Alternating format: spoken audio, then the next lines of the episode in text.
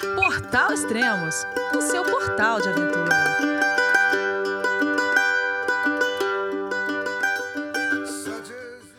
Bom dia, boa tarde, boa noite, bem-vindo a Extremos, seu podcast de aventura. Hoje vamos falar com o primeiro brasileiro a escalar o Double Head, que é a escalada do Everest e o Lhotse em sequência. Olá, Roberto Terzini, tudo bem? Fala, Elias. Tudo ótimo por aqui. Um prazer estar falando contigo hoje. Cara, prazer meu e parabéns pela, pela escalada, parabéns pelo feito, pela conquista, né? Primeiro brasileiro a escalar as duas montanhas de uma vez só. Parabéns. Muito obrigado, muito obrigado mesmo. Acho que eu entendi por que, que foi o primeiro brasileiro, porque não é um, não foi um, uma temporada fácil ali no Everest, mas muito feliz ainda com, com tudo que aconteceu e tentando absorver essa experiência aí. Cara, é, a gente vai até adiantar já algumas coisas aqui, mas é, poucos brasileiros tinham tentado o Everest Lots, né? A maioria, acho que o sonho primeiro é o Everest, né? E uma coisa interessante que aconteceu, acho que a partir de uns dois anos para cá, que algumas pessoas queriam escalar o Everest Lots anunciaram que queriam escalar, como você fez, né? como outras pessoas também fizeram, porque até então a maioria, né, é, falavam para mim, Elias, estou indo escalar o Everest Lots, mas é, ou eu tô com um cliente, ou eu tô com outra pessoa, ou eu não sei se eu vou conseguir. Então isso sempre ficava no off, né? Nunca era divulgado. E tanto é que eu nunca falei, ninguém sabe, também as pessoas queriam é, escalar. E porque tem aquele lance de, tipo, se a pessoa escala o Everest e não escala o Lotus, depois parece que ela, sabe, ela sai como uma derrotada, né? como, como, como se fosse pouco o Everest, né? é, total. Eu acho que, assim, é, é, na minha cabeça, eu tentei muito trabalhar o, o mental de é, pensar exatamente isso. O, o Everest já é um, um, sonho, sempre foi o sonho, né? Começou sendo só o Everest, a escalada, e já é um desafio enorme. É, mas acho que a vantagem, não é nem a vantagem, mas assim, acho que eu, eu, eu é, eu, eu, pensei muito nessa, nessa pressão de tentar fazer o Lotse numa situação que não fosse ideal e como é que eu lidaria com, com esse processo de decisão no acampamento 4, né? E eu acho que é, tá financiando a minha própria expedição, não ter patrocinador, uhum. não ter um grande alarde, assim, sabe, de anúncio. Apesar de eu ter falado que eu ia tentar, é, eu senti que eu, que eu, tinha pouca pressão em cima de mim para caso eu decidisse não ir, é, eu estava bem tranquilo com, com tomar esse curso também, assim, sabe? Então, acho que isso fez, fez teve um papel grande no, no processo de, de, decisão de como que eu ia para o Everest e para o Lhotse. Fantástico, mas vem cá, é, quando o que que nasceu primeiro, né? Você já até que meio falou, mas é, o sonho de escalar Everest, o Everest Lhotse ou o Sete Cumes? Então, o, quando, é, quando foi isso?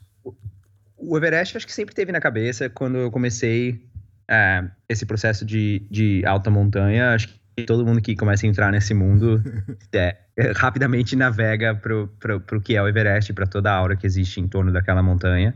É, o Lhotse realmente surgiu depois, né, essa ideia de fazer os dois. E, e, e, um dos motivos de ter surgido depois é porque o meu sonho nos últimos 10 anos sempre foi escalar pelo lado do Tibete.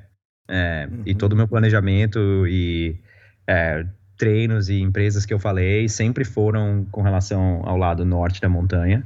É, só que daí com Covid, né, acho que quem segue seu site sabe bem, assim, né, a montanha está fechada quase quatro anos aí, vai reabrir nessa, nessa, nesse outono agora. É, e aí, depois de um, dois, três anos cancelando, eu falei, tá bom, então vamos, vamos pro lado do Nepal e vamos ajustar os planos para que fosse é, num nível de segurança que eu, que eu tava confortável. E aí surgiu essa ideia de, de fazer o Lotse, entendeu? Que é que só é possível do lado sul da montanha. Ah, fantástico. Você até respondeu a pergunta aqui do Daniel, que ele falou, ah, por que ele não escolheu a face norte, né? Então, tá bem respondido aí. E legal. Quais montanhas dos Sete Cumes você já escalou? Ah, para quem não, não sabe, tá ouvindo, uh, o Sete Cumes é um projeto que escala a montanha mais alta de cada continente. E aí eles é, separam, né? O, América do Norte com a América do Sul também. É, então, e vou, vou, passar pelas montanhas dos Sete Cumes, depois a gente pode voltar, porque acho que essa discussão do Norte e Sul, acho que ela é, é interessante para quem está pensando em fazer o Everest e os, e os prós e contras de cada lado da montanha. É um negócio que eu acabei passando bastante tempo pensando. Uh, mas do lado dos sete cumes, eu começou pelo Kilimanjaro, acho que como a grande maioria das pessoas que entra nesse mundo uh, faz por lá, né? O ponto mais alto da África é uma montanha relativamente fácil de trekking, assim, de alguns dias. Uh, E aí acho que foi o, o mosquitinho picou ali, assim, sabe? No meio do, do Kilimanjaro, no dia 3, sabe? Nem tava perto do topo. Eu falei, caraca, acho, acho que eu achei é, um negócio que eu sou muito apaixonado. Isso foi em, acho que 2013, 2014. E, e aí de lá, eu já, acho que não tinha nem saído da África ainda, eu buquei o Concagua é, para fazer seis meses depois, tipo janeiro do ano seguinte. Então eu fiz o Concagua. Aí, nesse meio tempo, é, me mudei de país, né? Então saí do Brasil e vim é, para os Estados Unidos. Um dos motivos também é essa coisa de montanha, de facilitar o treino e, e, inclusive monetário também, né, financeiro, acho que facilita um pouco também com a coisa do dólar, na maioria dessas montanhas ser dolarizada. Fiz o Denali logo depois de mudar para os Estados Unidos, é, talvez uma das mais difíceis aí, pelo menos agora depois de ter feito o Everest, continua essa, essa ideia de que o Denali realmente é um, é um bicho diferente.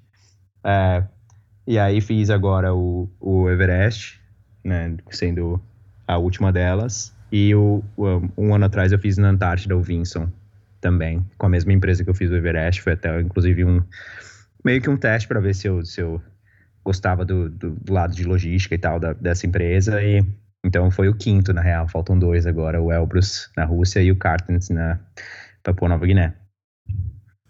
Fantástico, fantástico. Bom, então você já chegou no Everest, não chegou, era um iniciante, né? Como você falou, o Denali é uma das mais difíceis, porque é uma, uma expedição bem diferente que do Everest, que ali você leva tudo, né? Ali não tem Sherpas, né? Sim, é, eu acho que todo mundo no Everest, essa, essa era a grande discussão nos muitos dias de espera de ataque ao cume. Acho que a principal discussão entre os escaladores é qual montanha é mais difícil, Denali ou, ou o Everest, né? E eu acho que é, eu não tenho uma, uma resposta exata, assim. Eu, eu, acho que essa temporada do Everest, é, para mim, pessoalmente, foi, foi bem mais difícil do que é, tudo que eu li, tudo que eu falei com as pessoas, assim. Acho que teve dificuldades particulares. Mas realmente, o Denali, você é, pousar num glaciar e ter que carregar, sei lá, 40, 50 quilos entre a montanha e o trenózinho de neve, não ter nenhum suporte. É, e o ganho de elevação também, né? Cê, cê, acho que isso é, eu tenho quase certeza que é maior o ganho de elevação do acampamento base do Denali para o topo do Denali do que do acampamento base do Everest para o topo do Everest. Óbvio que são altitudes bem diferentes, mas tem um, tem um gasto ali físico também de você mover tanto peso é, por tantos dias, um, uma, um ganho vertical absurdo que é o, o Denali, né? Bom, fantástico. É, tem uma pergunta aqui também da Giovana, que você já praticamente respondeu, mas pode complementar. É, você mora em Nova York por causa da profissão ou esporte? E qual a sua profissão? É, eu recebi bastante dessas perguntas também, e acho que é bom clarificar. Então, assim, não sou, não sou montanhista profissional, é, quem sabe um dia, assim, mas hoje em dia é, é, um, é um hobby que, obviamente, tomou proporções e, e, e um tamanho na, na, minha vida pessoal grande, né? Tanto em termos de treino, preparação, financeiro, no, no meu relacionamento, essa mudança de país. Então, acho que o montanhismo sempre teve como uma linha paralela aí na minha vida que me ajuda a decidir os próximos passos, mas hoje eu trabalho das nove às seis, sete da noite, eu, eu trabalho em uma empresa de tecnologia, é, como gerente de novos negócios aí, marketing digital, é, e, estou nessa empresa faz, faz anos e, e inclusive foi a empresa que é, me facilitou, me ajudou a mudar de país. Então eu, eu transferi o meu trabalho de São Paulo para Nova York na mesma empresa que eu estava em São Paulo. E, e nesse momento estou de férias me recuperando do Everest, mas daqui a duas semanas estou de volta no batente, tentando ganhar dinheiro para pra, as próximas expedições, dado que eu não, não, não conto com nenhum tipo de patrocínio ou nenhuma empresa por trás. É, qual a temperatura que você pegou mais ou menos? Só, só para adiantar um pouco, lá no cume do Everest. Cara, eu acho que teve um pessoal, vários boatos nessa temporada, né? Assim, mas com certeza no, no termômetro, é, menos 35, menos 40 no, no, no, dia do ataque ao cume, mas no nossa primeira janela de cume, um terço do time teve congelamento de, algum, de alguma superfície, assim, né? Que, que é muito mais alto do que a, a média. Então, a discussão lá é que todo mundo estava achando que como o vento foi muito mais forte do que uhum. a previsão estava dizendo, é, sensação térmica mesmo deve ter sido na casa dos, cara, menos 50, assim, menos 40 e poucos, menos 50. Tipo, é a nossa estimativa. Não no termômetro, né, a temperatura menos 35, menos 40, mas quando se adiciona 10, 20 quilômetros de vento naquela altitude, é, era, era um negócio. Eu já experimentei frio, sabe? Assim, a Antártida acho que talvez tenha sido a montanha mais fria que eu já estive, mas foi outro nível, assim. Acho que a coisa da falta de oxigênio, né? O oxigênio te ajuda a esquentar. É, e eu lembro muito de, de ter o desafio de você, geralmente, quando você tá muito frio, você, você, em vez de ficar com os dedos dentro da luva, você segura o aquecimento, tem aqueles saquinhos de né, aquecedor químico, você geralmente segura isso e fica é, tentando movimentar os dedos com a mão fechada para não ter congelamento.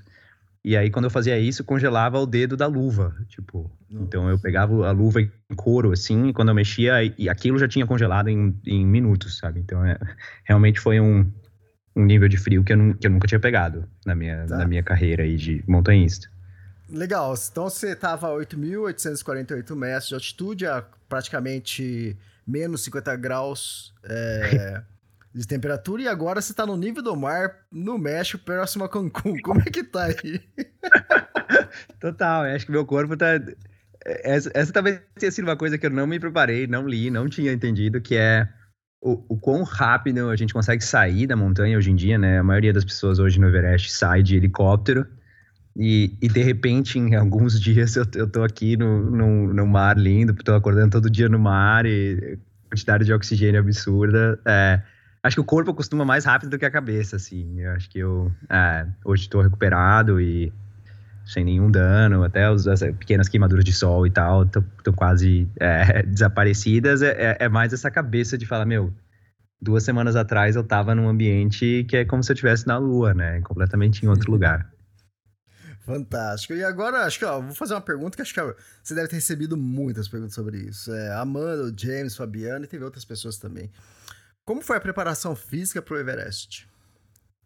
Ah, é, eu acho que essa, tem muito, muito, muita gente com essa curiosidade, tanto é, pelo Everest, mas também por essa coisa de ter que recuperar e fazer o Lhotse logo depois. É, a preparação física, eu comentei um pouco isso no, com algumas pessoas. Eu acho que é, eu dediquei de 12 a 15 meses é, da minha, dos meus últimos meses aí de vida 100% focado na preparação física e mental é, desse desafio, assim, né? E, e aí a, o, a, maneira que isso se torna realidade é, eu para mim foi a corrida, né? Então é, foi um grande instrumento. Qualquer esporte que você use para ganho aeróbico, né? Para que você consiga é, exercer mais esforço com o mesmo batimento cardíaco, né? Ficar mais eficiente, funciona. Então pra, tem gente que faz com a bike, tem gente que faz com natação. Para mim foi muita corrida e principalmente corrida de longa distância é, com treino de, de maratona e tal, que eu senti que super traduziu para montanha, assim, ter uma base aeróbica é, como eu nunca tive antes, assim, realmente as pessoas, o conselho que eu recebi é, você tem que ir pro Everest na, no melhor shape da sua vida e você tem que acreditar nisso, né, tipo, esses eram os dois desafios, né, que é o físico e o mental, então, para mim o físico foi muito é, chegar num nível de corrida que eu nunca tinha chego. E e aí adicionar a isso é, o ganho específico de montanha, né? Então tentei escalar o máximo que eu podia, né? O, o Vinson, a, a, escalada na Antártida fez parte desse, desse treino. É, escalei muito aqui pelos Estados Unidos também.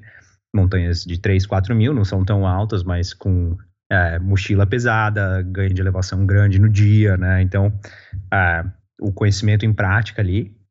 E aí um terceiro é, é que eu acho que é peculiar do, do do Everest também é, é, que não é tanto o peso da mochila, mas são dias muito longos, né? Você está acostumado a putz, ir fazer, que seja uma trilha, mas é uma trilha de 7, 8, 9, 10 horas com mochila, subindo e descendo, assim, tá acostumado com grandes dias. Então, foi meio que essa combinação que eu, que eu usei para me preparar fisicamente. É, senti que eu cheguei super bem lá, comparando né? Tipo, acho que a coisa de você olhar os tempos que você chega nos acampamentos não é que ela vai ditar necessariamente se você vai ser bem sucedido ou não, mas ajuda a balizar quanto tempo você vai demorar para o ataque ao cume, é, se você está mais é, preparado acima ou abaixo da média. Eu conversando muito com o meu Sherpa, então eu senti que o preparo foi. Eu estava super bem lá, mas, cara, quanto mais preparo, melhor. Assim, o que eu, o que eu dei de conselho para as pessoas lá é não me arrependi de um segundo de treino e, e, e, e, quanto mais você conseguir chegar com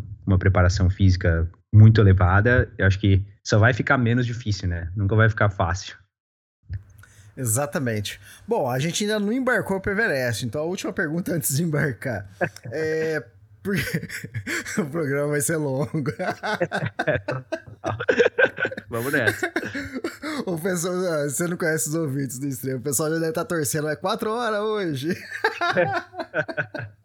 É, vai ser a maratona aqui, é isso, vai ser não, não vai ser tanto, não. Mas beleza, e por que decidiu pela pela, pela agência Club de Service Summit, a CTSS? É, então, Cara, a CTSS, é, primeiro, assim, super recomendo, né? Se, é, a primeira, acho que, pergunta que eu recebo é, é sobre o, é, se eu recomendo ou não, e se foi uma boa experiência. Ah, sim, super.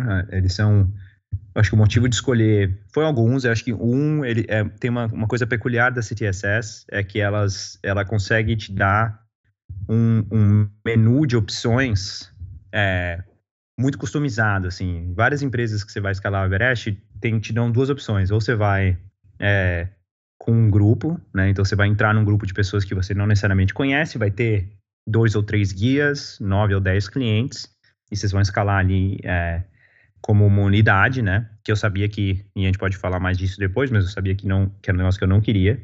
É, e aí a, a maioria das, das outras empresas te dão uma opção de guia privado, é, geralmente um cara europeu ou americano. É, e aí você pode ir também só você e esse cara.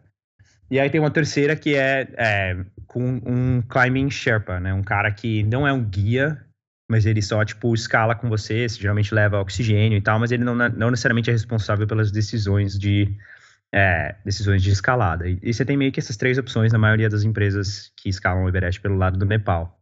E a CTSS acho que teve um, um insight bom, que é o leque de opções para mais variedade, é, que permitem também outros preços e, e, e dependendo do que você está procurando, é, dá para você meio que montar a sua expedição. Então, eles, por exemplo, têm é, muita opção de guias Sherpas mesmo. Então, ao invés de ser só um cara que vai carregar suas coisas, é, são, são Sherpas que são certificados na Europa, certificados nos Estados Unidos mas que acaba sendo um preço bem mais em conta do que você escalar com um americano ou um europeu, né? Então existe essa opção. É, existe a opção de escalar com esses caras com guias, mas que não são certificados também, então tem um leque é, grande, mais barato, mas também é um, é um cara que está em processo de certificação. Então acho que o que a TSS fez que eu gosto é esse menu de opções com relação a como é que você vai ter guias e carregadores.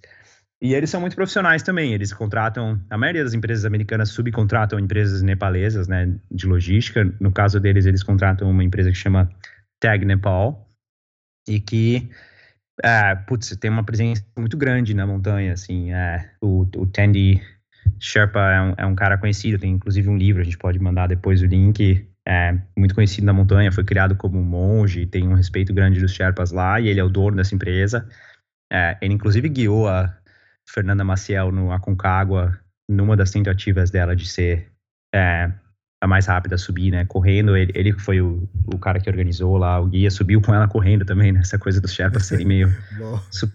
É, não, loucura total.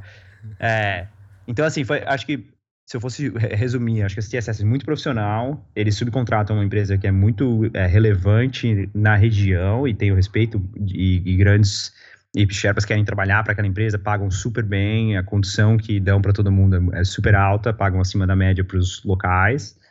E a terceira é essa coisa de, de muitas opções para é, você falar, eu quero fazer isso, queria fazer Everest Lotus, queria não fazer parte de um grupo e conseguir ter uma conversa sobre qual que era a melhor é, oferta ali que eles podiam fazer para que todo mundo ficasse feliz. Ah, legal. É, só para o pessoal situar, né, qual que é a agência que o, que o Terzini foi. É, quando eu publico aquelas fotos, que aquelas estruturas, aquelas, é, aqueles domos enormes, que, se, que sempre dá mal aí nos posts no Instagram, né? Total. Porque aquela coisa bem bonita, luxuosa ali no acampamento base. Acho que a melhor estrutura hoje em dia é, no, no acampamento base deve ser da CTSS e a Shailite Exped do, do, do Nins, aí tá, tá chegando, querendo, fica imitando, Sim. né? Tentando imitar. Mas é, isso ajuda também, ter um pouco mais de conforto.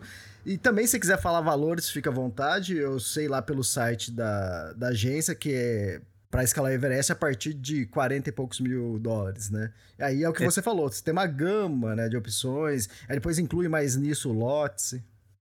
Sim.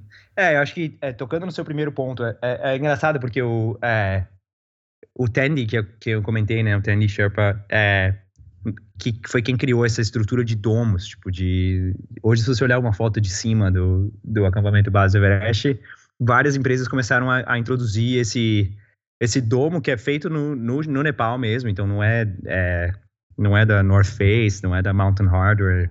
É, eles criaram lá uma estrutura, eles deixam geralmente isso em Gorashep, em vez de carregar todo ano, né? Fica lá meio que enterrado em, em Gorashep, eles só levam de Gorashep para o acampamento base, que já é uma função, né? Acho que eles precisam de seis ou oito Sherpas por domo, só para levar o. Porque é um, uma estrutura de metal coberta por um. É, um tapume ali, né? Um, um, uma coisa que previne a neve, a chuva caírem dentro. Então, esse tapume é, um, é uma peça só gigante que precisa, meu, de uma, uma paulada de Sherpas para conseguirem carregar. Mas foi, o Tenny criou essa estrutura, e aí no primeiro ano a CTSS tinha esse, esse domo, né, essa área comum, uma barraca, imagina uma barraca gigante circular, que você consegue ficar sentado lá, em vez de ficar o tempo inteiro dentro da sua, da sua barraca individual. Mas aí hoje em dia, putz, a maioria das empresas é, começaram a introduzir estruturas parecidas e tal. Ah, tudo isso para falar, para responder a sua segunda pergunta, que é ajuda, né, esse tipo de conforto. Eu, eu acho que ajuda, para mim, eu estava numa barraca individual, né, então hoje em dia cada vez mais tem opções mais é, luxuosas de estadia mesmo, de você ficar não numa barraca, mas ficar meio que numa estrutura maior. Eu, eu tava numa barraca individual da North Face.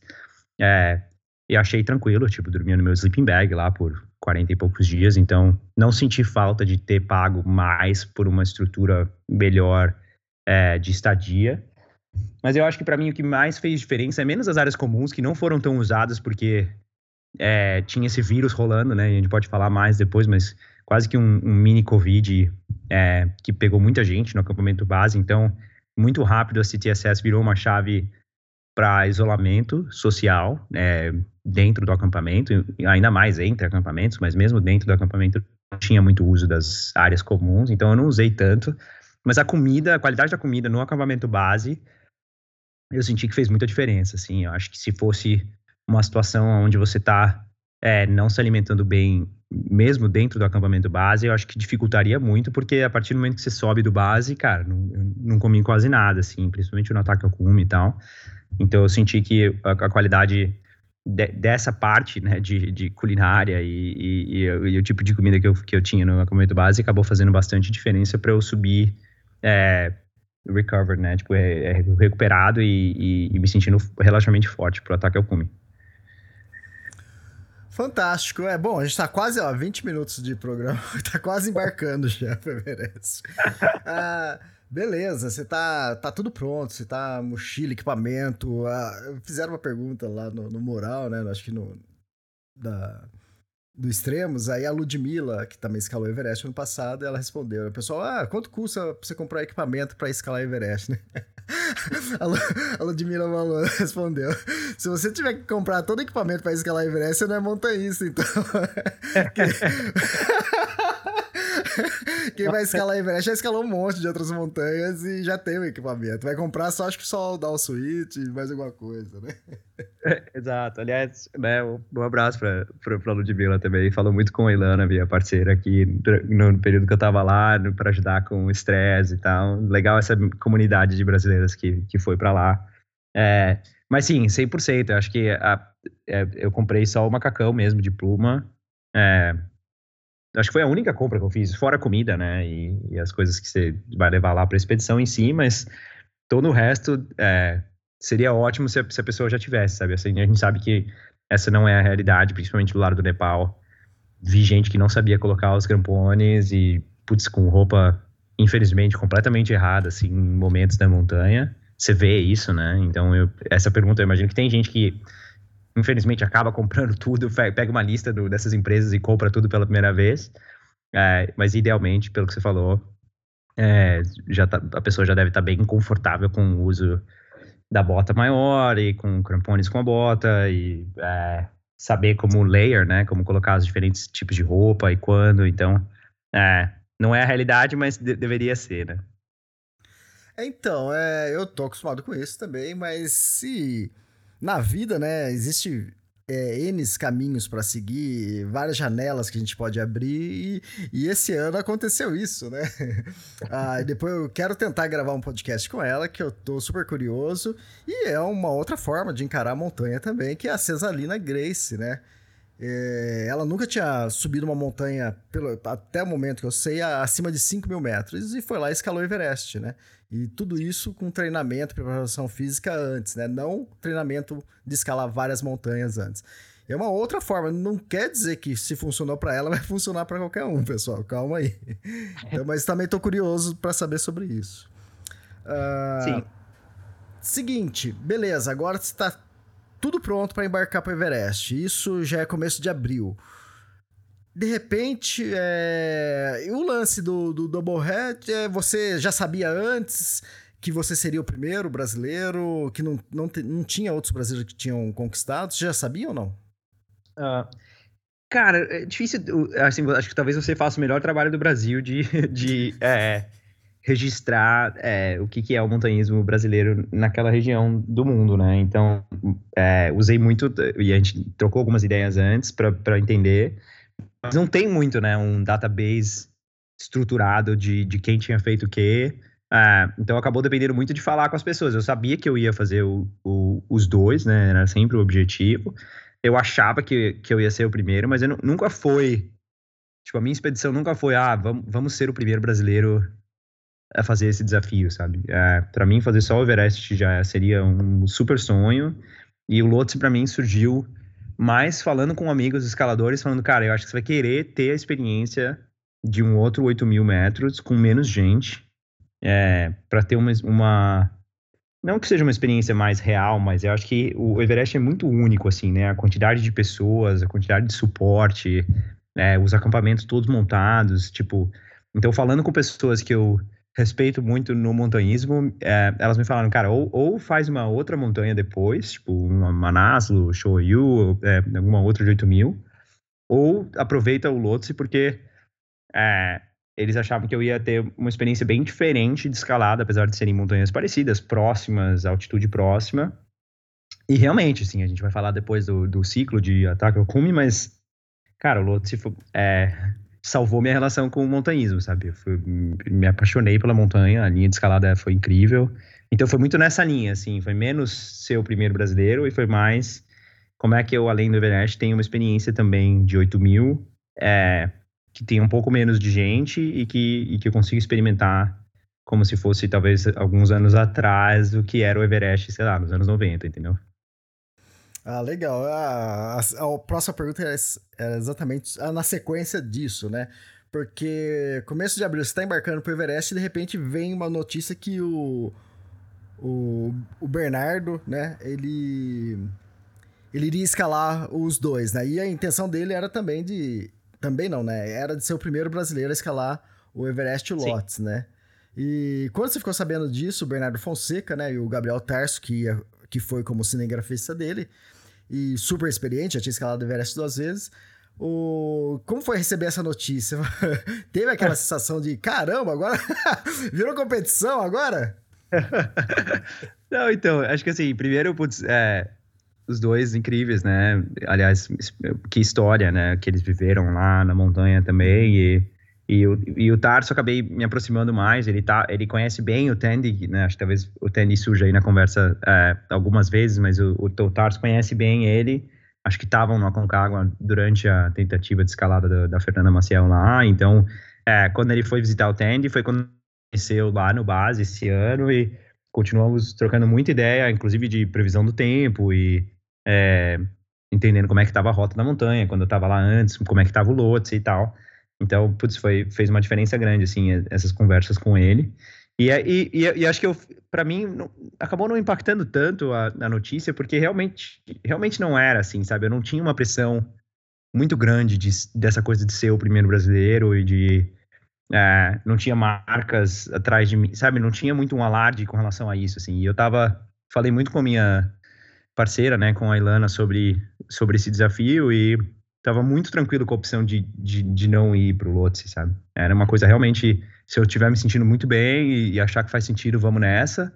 Mas se não rolou, não rolar, não rolou, sabe? Não sou montanhista profissional, não quero me arriscar mais do que meu nível de conforto é, permite.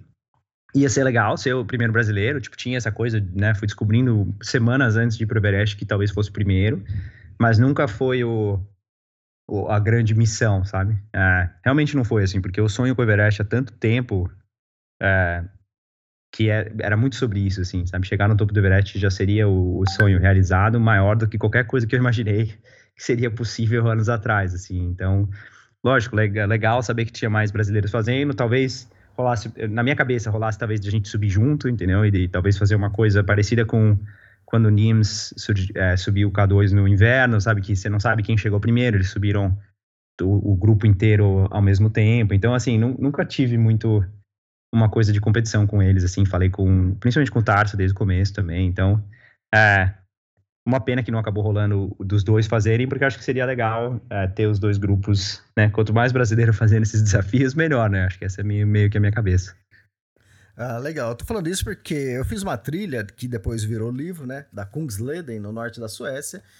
Que primeiro eu acabei também escolhendo a trilha porque era uma trilha que não era tão conhecida. Eu falei, eu quero fazer algo que poucas pessoas conhecem, né?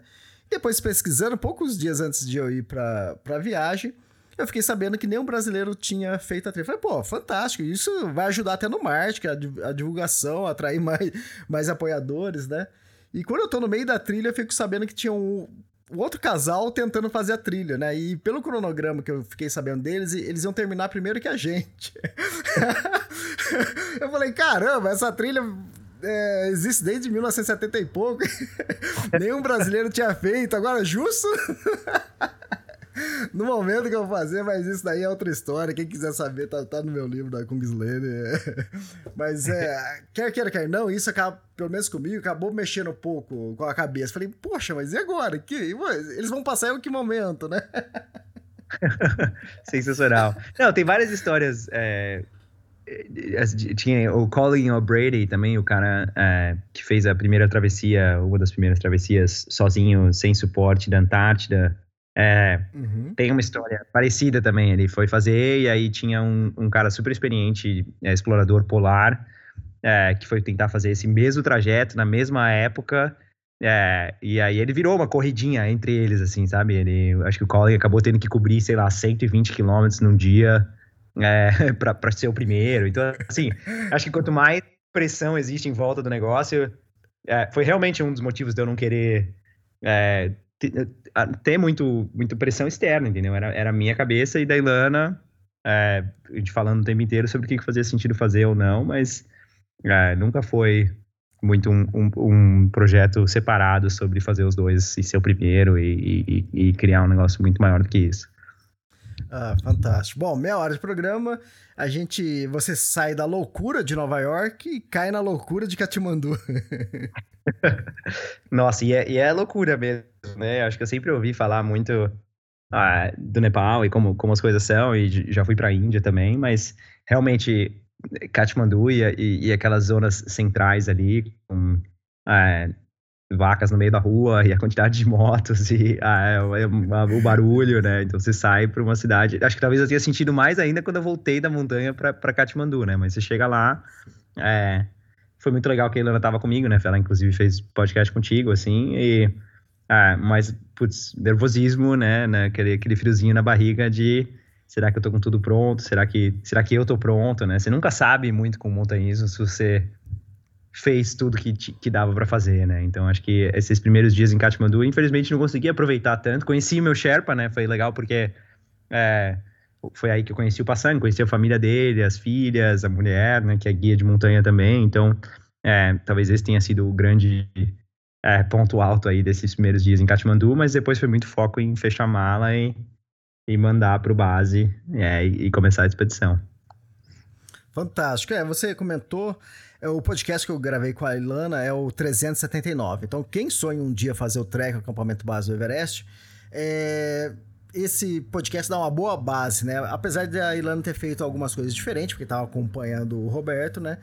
que está em uma expedição pro, pro cume do Everest, mas é, tem muita coisa boa ali. Então é o podcast 379. Ah, o Passang, o que, que ele já tinha de currículo de alta montanha? Você tem uma noção? Já tinha feito Everest? Alguma?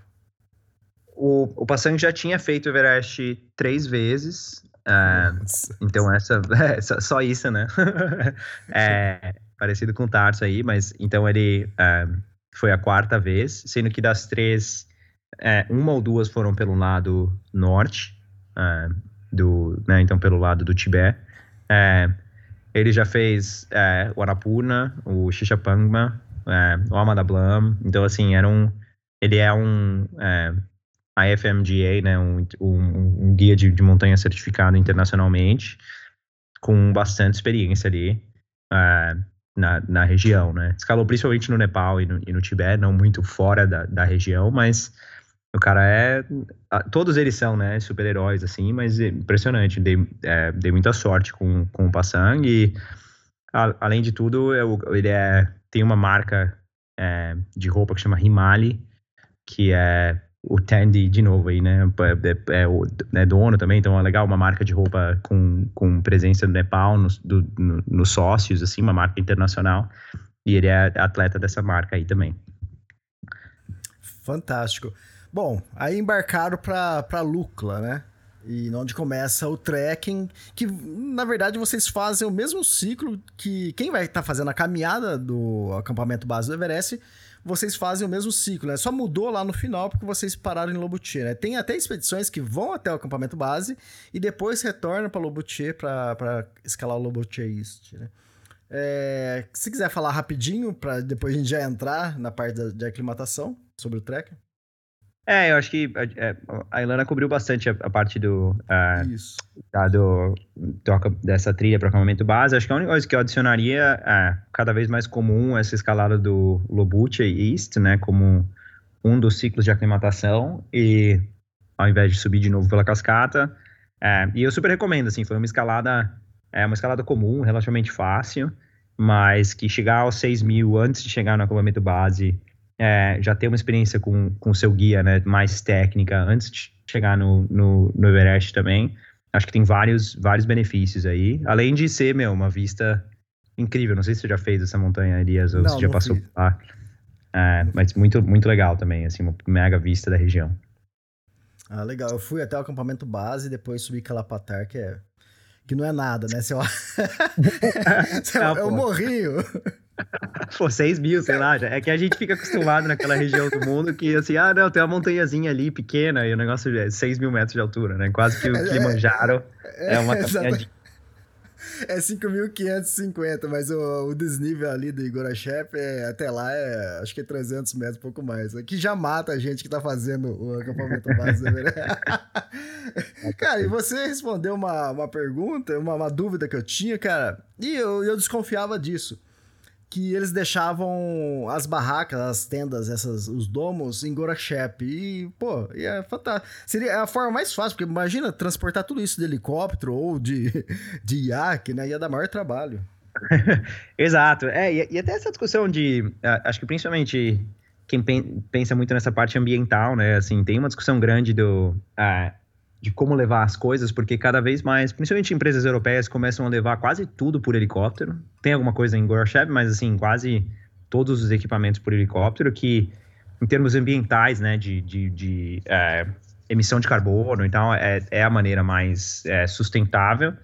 Mas em termos econômicos para a região, tem um impacto enorme, né, porque o, a região do Vale do Kumbu é a região mais rica do Nepal, é né, uma região que acaba vivendo quase toda em dólar, é, é, o Nepal, infelizmente, é um país que, que não tem muitos meios econômicos, né? E, então, na hora que você tira totalmente o, o, essa parte de transporte das coisas do vale, putz, tem um impacto na, na, na, população local muito grande, né? Assim, então, tem sempre essa, essa balança, né? Entre o, o desenvolvimento ali econômico da região. Obviamente, tem vários pontos negativos em relação à segurança dessas pessoas, garantir que tem regulamentação, que elas estão usando o equipamento apropriado, mas se você mudar tudo para helicóptero, é, é, teria um impacto negativo grande ali também. Ah, fantástico. É, para quem não tá se situando, Guarachepe é o último vilarejo antes, né? Nem é vilarejo. é, é um vilarejo. Tem algumas cabanas ali, né? Alguns lodges, antes de chegar ao acampamento base do Everest. Normalmente é umas duas horas de caminhada ou até menos, né? Da sua barraca, é que sua barraca estava bem mais próxima da, da cascata de gelo. Quanto tempo de caminhada até Guarachepe, da sua barraca? É, por aí, putz, devia ser umas. umas... A gente tava quase. É depois, no fim do, da viagem aclimatado, era 20 minutos para aquela pedra é, que é a entrada, Isso. 20, 25 minutos para aquela entrada do acampamento base, que tem a pedra famosa com, né, pichado, assim, Everest Base Camp e tal. Mas a gente tava, era o último acampamento mesmo, da, da pedra até o nosso acampamento. No primeiro dia que você não tá aclimatado, demorou quase uma hora pra gente chegar.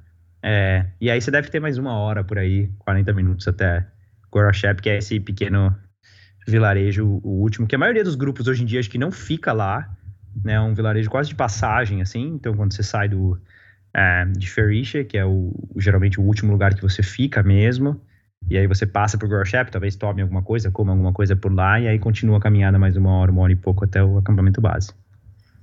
Ah, fantástico. Bom, agora vai começar. O primeiro ciclo você, já fez, o Lobo Chase.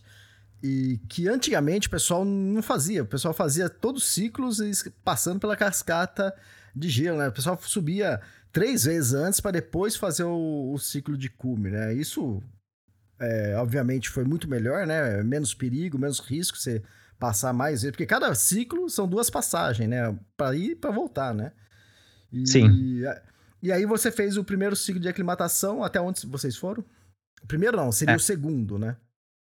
É, acabou sendo. É, foi bem. Eu, eu, cara, foi uma notícia que eu descobri lá. Eu não, eu não, sabia que era possível fazer o que a gente fez, mas a gente acabou fazendo só um ciclo na montanha mesmo, né? Então a gente fez o Lobut, chegou a 6 mil.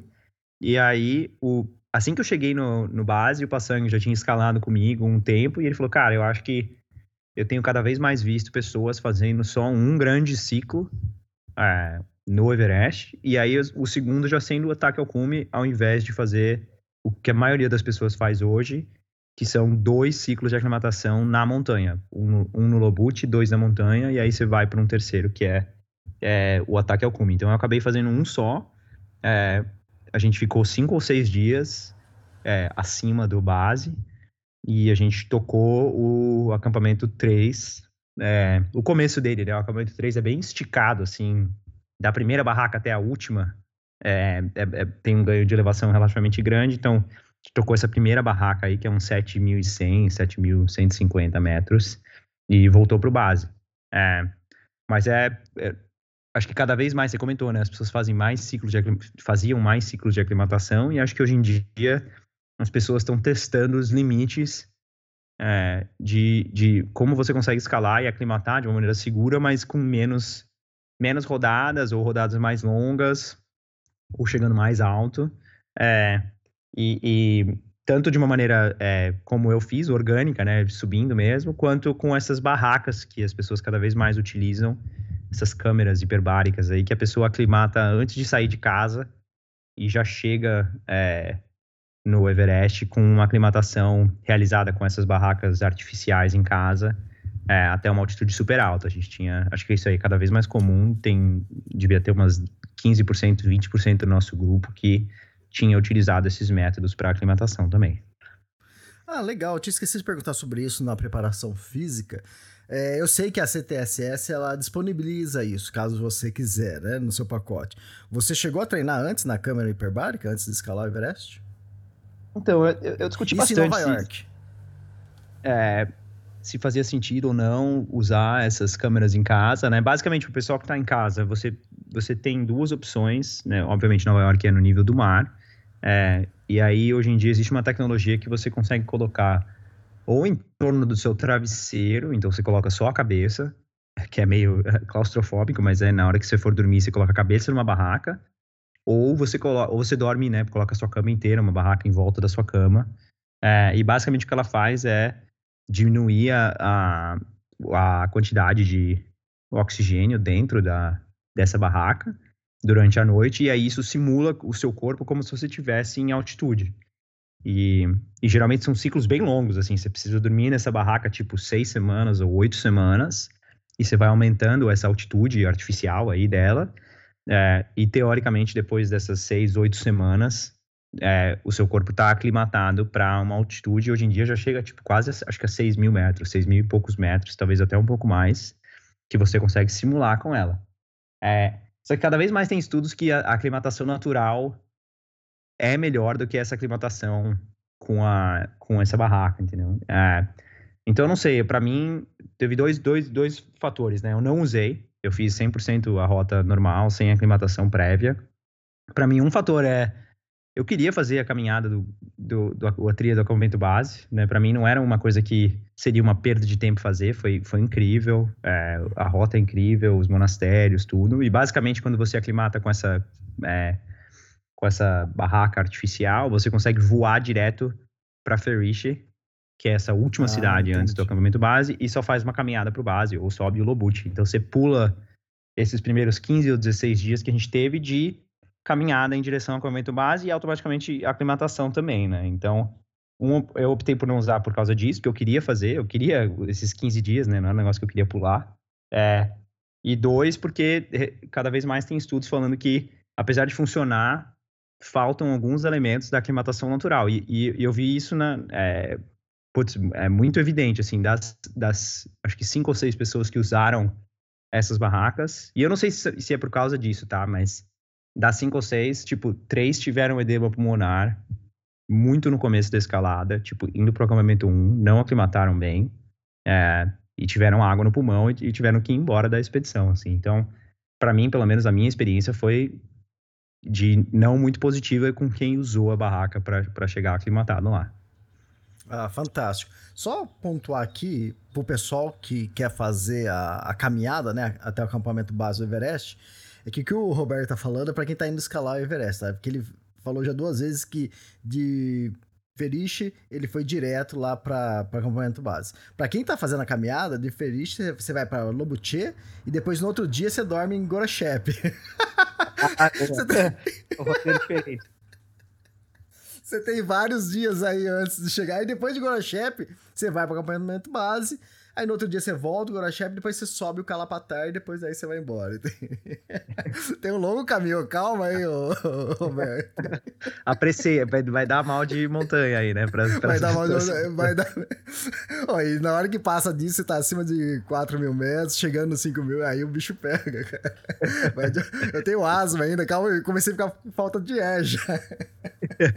É, não, exatamente. Mas, e, e assim, só pra, é, complementar, o, finalizar essa coisa da barraca, assim, só porque minha, minha opinião foi relativamente negativa, né? Não, eu, pessoalmente, não gostaria de usar, não penso em usar para nenhuma das minhas escaladas, mas você tem grandes feitos do montanhismo, é, como a, a CEO da, daquela marca de comida Cliff Bar. Tem uma barrinha de cereal que chama Cliff, bem famosa, e a CEO escalou o Everest, se não me engano, em 14 dias, de porta a porta, de São Francisco, Everest, São Francisco, usando essa, essa barraca. E ela, inclusive, tornou o escritório dela inteiro uma grande barraca hiperbárica que uhum. tirava o ar. Então, ela ficava trabalhando oito horas por dia num, num ambiente que simulava altitude. Foi subindo a altitude artificialmente, chegou quase a 7 mil metros com, essa, com esse método. E aí, ela voou para o acampamento base direto já subiu pro 3 direto e fez o Takekumi direto, assim, e deu certo, entendeu? Então, assim, apesar da minha opinião não ser a mais positiva e a experiência nessa, nessa temporada de montanha não, eu, eu vi não dando tão certo, você tem grandes exemplos de pessoas que usaram isso e conseguem fazer escaladas, puta, você corta o tempo de uma escalada de um Amada Blanc ou do próprio Everest pela, pela metade ou mais, entendeu? Entendi. É, eu cheguei a ler alguma coisa sobre isso que ainda não é um estudo conclusivo, né? E a gente não pode bater o martelo se é 100% é bom ou não, não serve para nada, né? Mas legal, Exato. é bom ouvir a experiência de, de quem tava por ali, quem viu de perto. Sim. Bom, vamos para o ataque ao cume agora, para o ciclo de cume, né? Ah, só para o pessoal entender também, é, eu disse lá que era o primeiro né, ciclo de cume que você tinha feito, porque faz 18 anos que eu faço cobertura é, do Everest. Nesses 18 anos, eu sempre contei como ciclo de cume, né? Ciclo de aclimatação, quando passa pela cascata de gelo. Então, e antes, às vezes a gente via outros montanhas, um ou outro escalando, e eu nunca colocava isso na contagem, né? Então, mas agora as coisas estão mudando, então a gente tem que evoluir também. E o pessoal está fazendo isso como ciclo de aclimatação.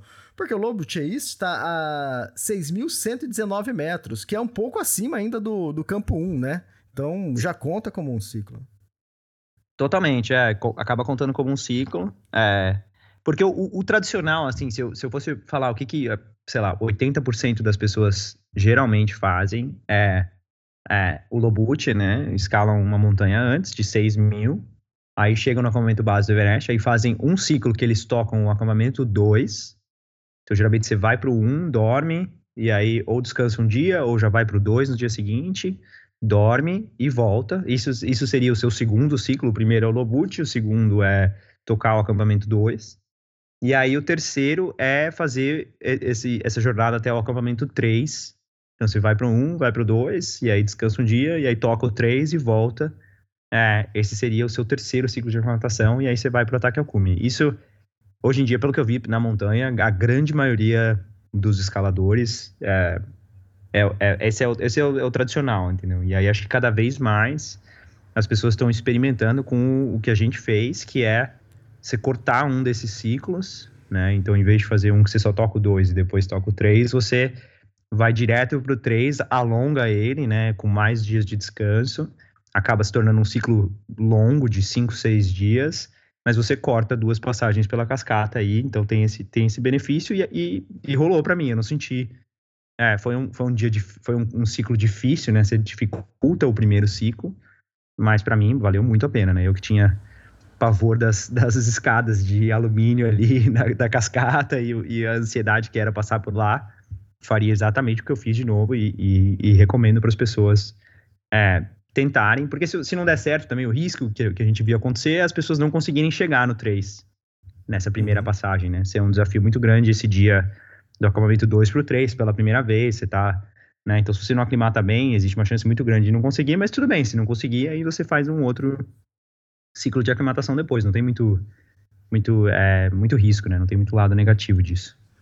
Ah, legal. É, antigamente o pessoal chegava ali para na trilha, né, em Lucla, por volta do dia 20 e pouco de março, né? Hoje acho que você chegou lá é, por volta do dia 10, acho que de, de abril, não é? Você começou a fazer a trilha por aí, um pouco antes? É, é por aí. Eu, eu voei de Nova York no, no 31 de março, cheguei lá tipo dia 1, 2 de abril. É, e aí a gente começou no 2, 3 de abril a caminhada. Cheguei, ah, tá. eu acho que era tipo dia 14 ou 15 de abril no acampamento base. E fui um dos. Se eu não me engano, fui o primeiro brasileiro a chegar lá, né? Eu acho que a maioria das pessoas é, vieram ainda mais tarde, né? É, porque para mim foi. É, as, as datas que eu tinha na cabeça eram mais tarde mesmo, assim. Eu acabei meu ciclo de aclimatação, eu tava olhando as datas aqui, no dia 29 de abril. É, 29 de abril eu tava pronto para Óbvio, tinha que descansar uns dias e tal, mas para mim foi muito mais cedo do que eu achava, entendeu? É, até acho que um otimismo do, de todo mundo, porque como a temporada de 2022 foi tão boa, né? E, é, e com uma, uma janela tão grande, as pessoas fazendo cume no começo de maio eu acho que estava todo mundo numa ansiedade para estar tá pronto e aclimatado de novo no começo de maio, mas que tem um risco também, né? Se a janela viesse só no fim de maio, idealmente você não quer passar 20, 30 dias sentado no base perdendo a aclimatação. Né? Uhum. Tá, eu tenho aqui que você começou o ciclo de cume no dia 12 de maio, né? E... Exato. Tá. É, então, é, vou colocar uma pimenta né? na história aí. É, o pessoal tem até uma pergunta, né? Por que você escolheu receber, é, subir antes que todo mundo, né? pro, pro ciclo de cume. é, deixa eu colocar primeiro, porque é o seguinte: depois que você recebeu a notícia que tinha mais brasileiros tentando fazer o Double Head, né? Que é a escalada do, do Everest do Lotse é, a sua expedição estava na frente, né? Então, naturalmente, você estava na frente. Não porque você estava correndo na frente. porque a expedição, a sua expedição né, é, da CTSS, ela estava adiantada. Os outros brasileiros chegaram antes, então, naturalmente, é, a, seria para você ir para o ataque ao cume primeiro.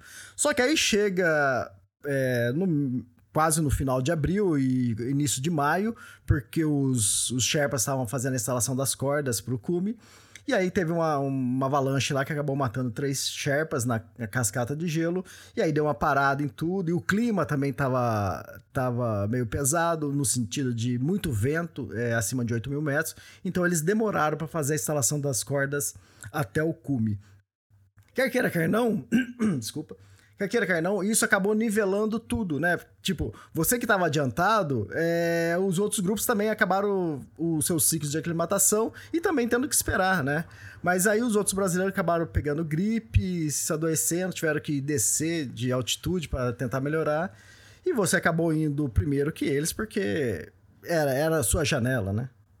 Sim. É, eu acho que, tipo, é, acho que a principal coisa é. Eu não, eu não conheci ninguém no Everest lá que queria ficar mais tempo no Everest do que menos, né? tipo, tipo, assim, ninguém que eu falei lá falou assim: não, pô, eu tô querendo ficar mais dias aqui, pegar a janela mais tardia possível. Eu, eu acho que tá todo mundo é, com, com algumas variáveis na cabeça, né? Uma é aclimatar bem e, e rápido e saudavelmente, né? Então, como é que eu faço isso de uma maneira segura? É, o segundo, que foi bem difícil nessa, nessa temporada, foi logístico, tipo, como é que eu garanto que no acampamento 4 eu tenho oxigênio suficiente, eu tenho as barracas que precisa, eu tenho os Sherpas que precisam lá. É, e o terceiro é putz, saudável e, e, descanso, né? Eu acabei tudo e eu tô bem e descansado e pronto para ir, né? Então tá todo mundo, pelo menos todo mundo que eu falei lá, tá, tá tentando otimizar essas três variáveis com o objetivo de fazer isso o mais rápido e seguramente possível, né? Então, e, e para mim não era diferente. Eu acho que eu estava lá é, querendo fazer tudo de uma maneira segura e, e tranquila, mas também, meu, principalmente quando vai chegando dia 40, dia 50 e você está é, perdendo, é, principalmente o seu, o seu, é, o seu físico, né? Assim, você, eu, você perde todo o seu músculo ao longo de um mês e meio no Everest, porque naquela altitude seu corpo está consumindo músculo ao invés de só gordura. É, você não está treinando, né? Então você está é o único esporte do mundo que você treina anos, mas o seu, a sua corrida vai ser dois meses depois que você começa a expedição, né? Que é o ataque ao cume. Então é muito maluco, porque nesses dois meses você perde muito também do seu preparo físico. Então tá todo mundo nessa, nesse relógio, entendeu? A partir do momento que você tá a 5.400 metros de altura, o seu objetivo é, cara, tá, tá bem, ir pro Takakumi e sair de lá, porque naquela altitude você não recupera, você não. Se você ficar doente, você não melhora. É, então acho que esse era o, esse era o pano de fundo. O, o que foi novo para mim, e não, não teve nada a ver com querer ser o primeiro ou não, mas foi o Passang, que era o meu Sherpa, com quem eu putz, confiava muito, falar que cada vez mais as pessoas fazem só esse ciclo único, né? Então, se tivesse uma janela antes, eu daria para ter feito cume no dia 10 de maio, entendeu? É, essa que é a realidade. Acho que eles estavam tentando imitar 2022, que as pessoas fizeram cume no começo de maio. E como eu acabei a meu ciclo de aclimatação no 29 de abril, põe aí mais 5, 6 dias de descanso, eu poderia ter subido no dia 7 de maio é, para fazer um cume no, no, dia 10, 12, que era o nosso objetivo inicial. E aí, exatamente o que você falou, ué, foi muito essa coisa do, do vento, né? O acidente foi muito durante o começo da escalada na, na cascata, mas Uhum. O, o time da Himalayan Tracking lá não, não conseguia montar a rota nem do Everest nem do Lhotse por causa de uma quantidade de vento absurda. Foi montar só no dia 13 e 14 de maio, que é super tarde, né? E, e talvez tenha contribuído para parte de, dessa temporada ter sido tão mortal, né? Assim, é, você, você acabou jogando todo mundo para mesmo a mesma janela. E na, na janela de cume do dia que eu fiz, se eu não me engano, foram 50 ou 60 cumes, né? Você vai saber mais, melhor do que eu, mas bastante gente acabou subindo é, no, no 17 e 18 de maio. É, esses, a quantidade de, de pessoas no cume a gente só vai saber com exatidão quase que na virada do ano, quando o Himalayan Database eles é, disponibilizarem, né? Que aí a gente tem ah, o horário, ué. cada um chegou, o dia, o nome, nacionalidade, tem tudo, né? E... Mas foi exatamente isso. Essa temporada eles chegaram, os Sherpas instalaram as cordas no dia 13, né? É, de, de maio, que é um pouco tarde. Porque muita gente às vezes vê essas fotos de filas no Everest e o pessoal adora gritar sem saber do que tá gritando, né? É, hoje em dia adora, hoje em dia mídias sociais, terrível, né? E às vezes o pessoal fala, nossa, muita gente escalando Everest, mas o que que manda nisso, né? É, é o clima.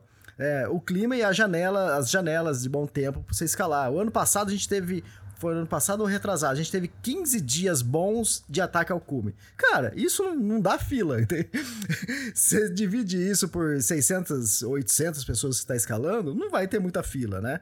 Agora, quando você encurta para duas, três janelas, para, sei lá, seis dias né, bons de, no cume, e aí, aquelas 600, 800 pessoas vai acontecer naturalmente um dia ou outro ser mais é, lotado, né? Que nem a gente viu fotos de 100, 150 pessoas indo pro cume. Eu acho que no, no dia que você fez cume deve ter dado umas, umas 100 pessoas no mínimo. É, eu, eu acho também, assim. Eu acho que. É, é duas coisas que eu colocaria. Eu acho que uma é para quem tá ouvindo e, e, pensa em fazer ou, ou, ou, tem isso como objetivo ou sonho. É, esse era um dos, das variáveis que eu tinha mais medo, assim, né? Eu me planejando. É, obviamente, frio, avalanche e queda são, são os três grandes né, é, perigos do Everest aí que causam a grande maioria das mortes, mas. Né, e mal de altitude aí sendo a quarta coisa.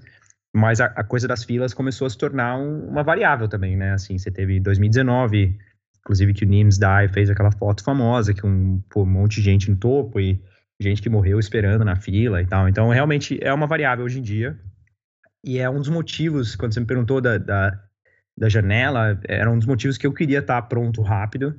É porque eu sabia que as pessoas iam chegar depois e tinha uma chance melhor de eu conseguir ter menos gente no meu dia de ataque ao cume, né? Esse era o, se tivesse uma janela no dia 10 de maio, não teria muita gente, porque não tinha muita gente pronta e, e aclimatada. Então foi muito esse racional. Ah, mas pensando no lado positivo, para mim, né, pelo menos, é, os meus ciclos de aclimatação, eu encontrei pouquíssima gente. É, foi, assim, a experiência de escalada até o acampamento 3 devia ter, meu, 10 pessoas na parede do Lotse, assim, foi bem tranquilo. O acampamento 2 estava vazio. A subida pela cascata não encontrei ninguém também. Então, o primeiro ciclo de aclimatação foi super tranquilo. E aí, no meu dia de ataque ao cume, a gente, a gente, sabia, você consegue ver, né, como todo mundo vai subir do 3, do acampamento 3 para o acampamento 4, para o mesmo é, ataque ao cume no dia seguinte, dá para ter uma noção, né? Eu e meu Sherpa, a gente subiu antes e a gente estava no 4 e a gente viu as, as filas das pessoas subindo do 3 para o 4 e, e, isso ajudou no nosso plano de que horas a gente ia sair, né? Então sair relativamente mais cedo é uma das coisas, mas saber que a gente ia ter que passar pessoas, entendeu? Então assim, a gente preparou o nosso nossa estratégia de ataque ao cume sabendo que durante a noite inteira a gente teria que estar tá lá passando é, de maneira segura as pessoas para tentar chegar antes e conseguir descer o escalão Hiller e, uh, e chegar no Kumisu de volta antes dessa massa de pessoas chegar, entendeu? E a gente quase conseguiu, a gente vai falar mais do, do problema da, da, máscara de oxigênio e tal, mas é, segura quase aí, conseguimos. Segura aí. Não chega no cume ainda não, espera um pouco. então, como a gente vai falar do ciclo de cume, se tudo bem, você já deu uma adiantadinha, depois eu quero voltar no, numa coisa aí do, da saída do campo 3. É... E como a gente não falou isso em outro podcast, fala como foi o seu ciclo de cume. Então, é, eu sei que você já tinha passado uma vez, mas você teve que passar novamente a cascata de gelo. Conta aí qual, qual é a sensação de atravessar a cascata de gelo. É, então, eu acho que é, Putz, pra mim, eu acho que as pessoas falam que vai ficando mais fácil e vão acostumando a, a passar na cascata, mas para mim era sempre uma, uma tensão, assim. Eu acho que essa coisa do risco não controlável é, daquele ambiente de, do glaciar se mexendo e você ouvir que ele tá se mexendo. É, de madrugada ainda se passou? De madrugada, a gente saiu no, no nosso ciclo de ataque ao cume, a gente foi inclusive direto pro acampamento 2. É, não sei se eu recomendo essa subida direto pro 2, é um dia bem longo, assim, apesar de você já estar tá aclimatado, a gente sabia que a gente tinha que chegar no acampamento 2 num horário razoável, então a gente saiu, se eu não me engano, meia-noite, meia-noite ou meia-noite e meia, é, do acampamento base em direção ao 1, onde a gente parou por 20 minutos, tomou alguma coisa e aí continuou pro 2. É, então a gente chegou no 1, era noite ainda, tipo, era começando a amanhecer. Então a escalada foi 100% da cascata durante a noite. Já tinha um movimento maior de pessoas subindo. É, e você não pode parar, né? Tem essa coisa de você ter, ter, pontos muito instáveis da cascata, então não tem muito descanso. São, são aí quatro horas e meia, é, meio que na, na pauleira subindo, é, sem muito sem muito é, momento de descanso e, e, e, na cascata especificamente é muito difícil passar pessoas assim tem trechos que você consegue mas é, o nosso medo também era ficar preso em tráfego de pessoas num, num, num terreno que você não consegue muito dar a volta é, e, e, e, passar na frente, entendeu? Se você tem um grande rapel, uma grande... Na cascata você tem umas horas de escalada vertical mesmo, assim, né? De é, umas paredes de 15, 20 metros, não tem muito como passar. Ah, fantástico. Aí vocês foram descansaram um pouco no campo 1 e depois foram direto pro campo 2. Quantas noites vocês dormiram no campo 2? Aí o, a nossa janela inicialmente era no 16, né? No 16 de maio, ao invés do. Eu fiz cume no 17, né? Mas a gente se planejou, todo o objetivo era, no, era 16, 17, Everest e Lotse. Então a gente chegou, saiu no 12, né? É, se eu não me engano, 12 para o acampamento 2 direto. Aí a gente ia dormir uma noite, acabou dormindo duas, porque o, o tempo mudou completamente e o 16 é, virou um vento de, puta, 150 km por hora. Ninguém subiu, ou pouquíssima gente subiu no 16. É, então a gente dormiu duas noites no acampamento 2, né? Então 12 pro 13, 13 pro 14. É, é isso. E aí no 14 pro 3. Não, tá certo. É, no 13 é, a gente chegou no 2. Hum. E aí deu duas noites, 13 pro 14, 14 pro 15. E aí fez 16, 3, 17, 4. Tô me perdendo não, nas datas aqui. Não, não, então, você dormiu três noites no, no acampamento 2, porque você teve. Ó, o programado era dormir duas noites, né? Você chegou, dormiu, aí teve um dia de descanso, aí dormiu, aí sairia pro, pro 3. Mas aí, como tava vento, vocês dormiram mais uma noite. Então foram três noites no, no campo 2. Eu tenho é. até aqui a notícia do dia 14, é mais uma noite no, no campo 2. ah, boa, não, então você tá vendo aí. É, pelo que eu eu tô tentando olhar as datas aqui, mas pelo que eu lembro, foi. A gente saiu do 12 pro acampamento 2, aí dormiu do 12 pro 13, do 13 Isso. pro 14. E, e aí. É... No, no, dia 15, vocês saíram pro campo 3. Exato. Aí, ah, então dormi uma terceira noite. Aí no 15 isso. pro 3, 16 pro 4 e 17 pro topo. É isso aí. Ah, então, é, ansiedade batendo, né? Porque você chega no 2. é, e o acampamento 2 também chamado de né, é, acampamento base avançado, porque ele tem uma estruturazinha, né? O, a maioria dos Sherpas não gosta de dormir no 1, um, porque o 1 um tem um... Tem, primeiro, você está dormindo na neve ali, não é um acampamento que ninguém consegue montar uma estrutura muito grande, e ele tem um risco de avalanche grande, né? Ele está quase que numa parede ali é, do lado do Everest de neve, você vê bastante é, avalanche acontecendo, então a maioria dos Sherpas é, se, prefere pular, e para eles não é um dia tão grande também, né, pular do 1, um, chega no 2, e aí quando a gente chegou no 2 que a gente descobriu que o 16 estava ruim, então a gente sabia, ficava vendo previsão todo dia, mas sabia que ia ter que dormir uma noite a mais ali, é, pelo menos você tem uma barraca de de alimentação, você não precisa comer comida desidratada, né? As empresas conseguem montar uma barraca de cozinha, é, então ele tem alguma estrutura, mas você sabe que você só parte pro 3, como você vai dormir no 3 com oxigênio, os grupos só saem do 2 quando tem certeza que um ataque cume vai rolar, né? Porque se você vai pro 3, põe oxigênio e não rola, você já tá queimando o seu estoque e pode colocar em risco o seu ataque final, né? Então você fica no 2 ali, fica todo mundo nesse modo de, de espera. É, exatamente. É muito comum, né? O pessoal ir pro dois e esperar. Às vezes espera dois dias, três, quatro dias e tudo bem, vai desgastando um pouco, mas você já tá ali, né? Então, é, isso é comum, é o que vocês tiveram que esperar um, um dia mais.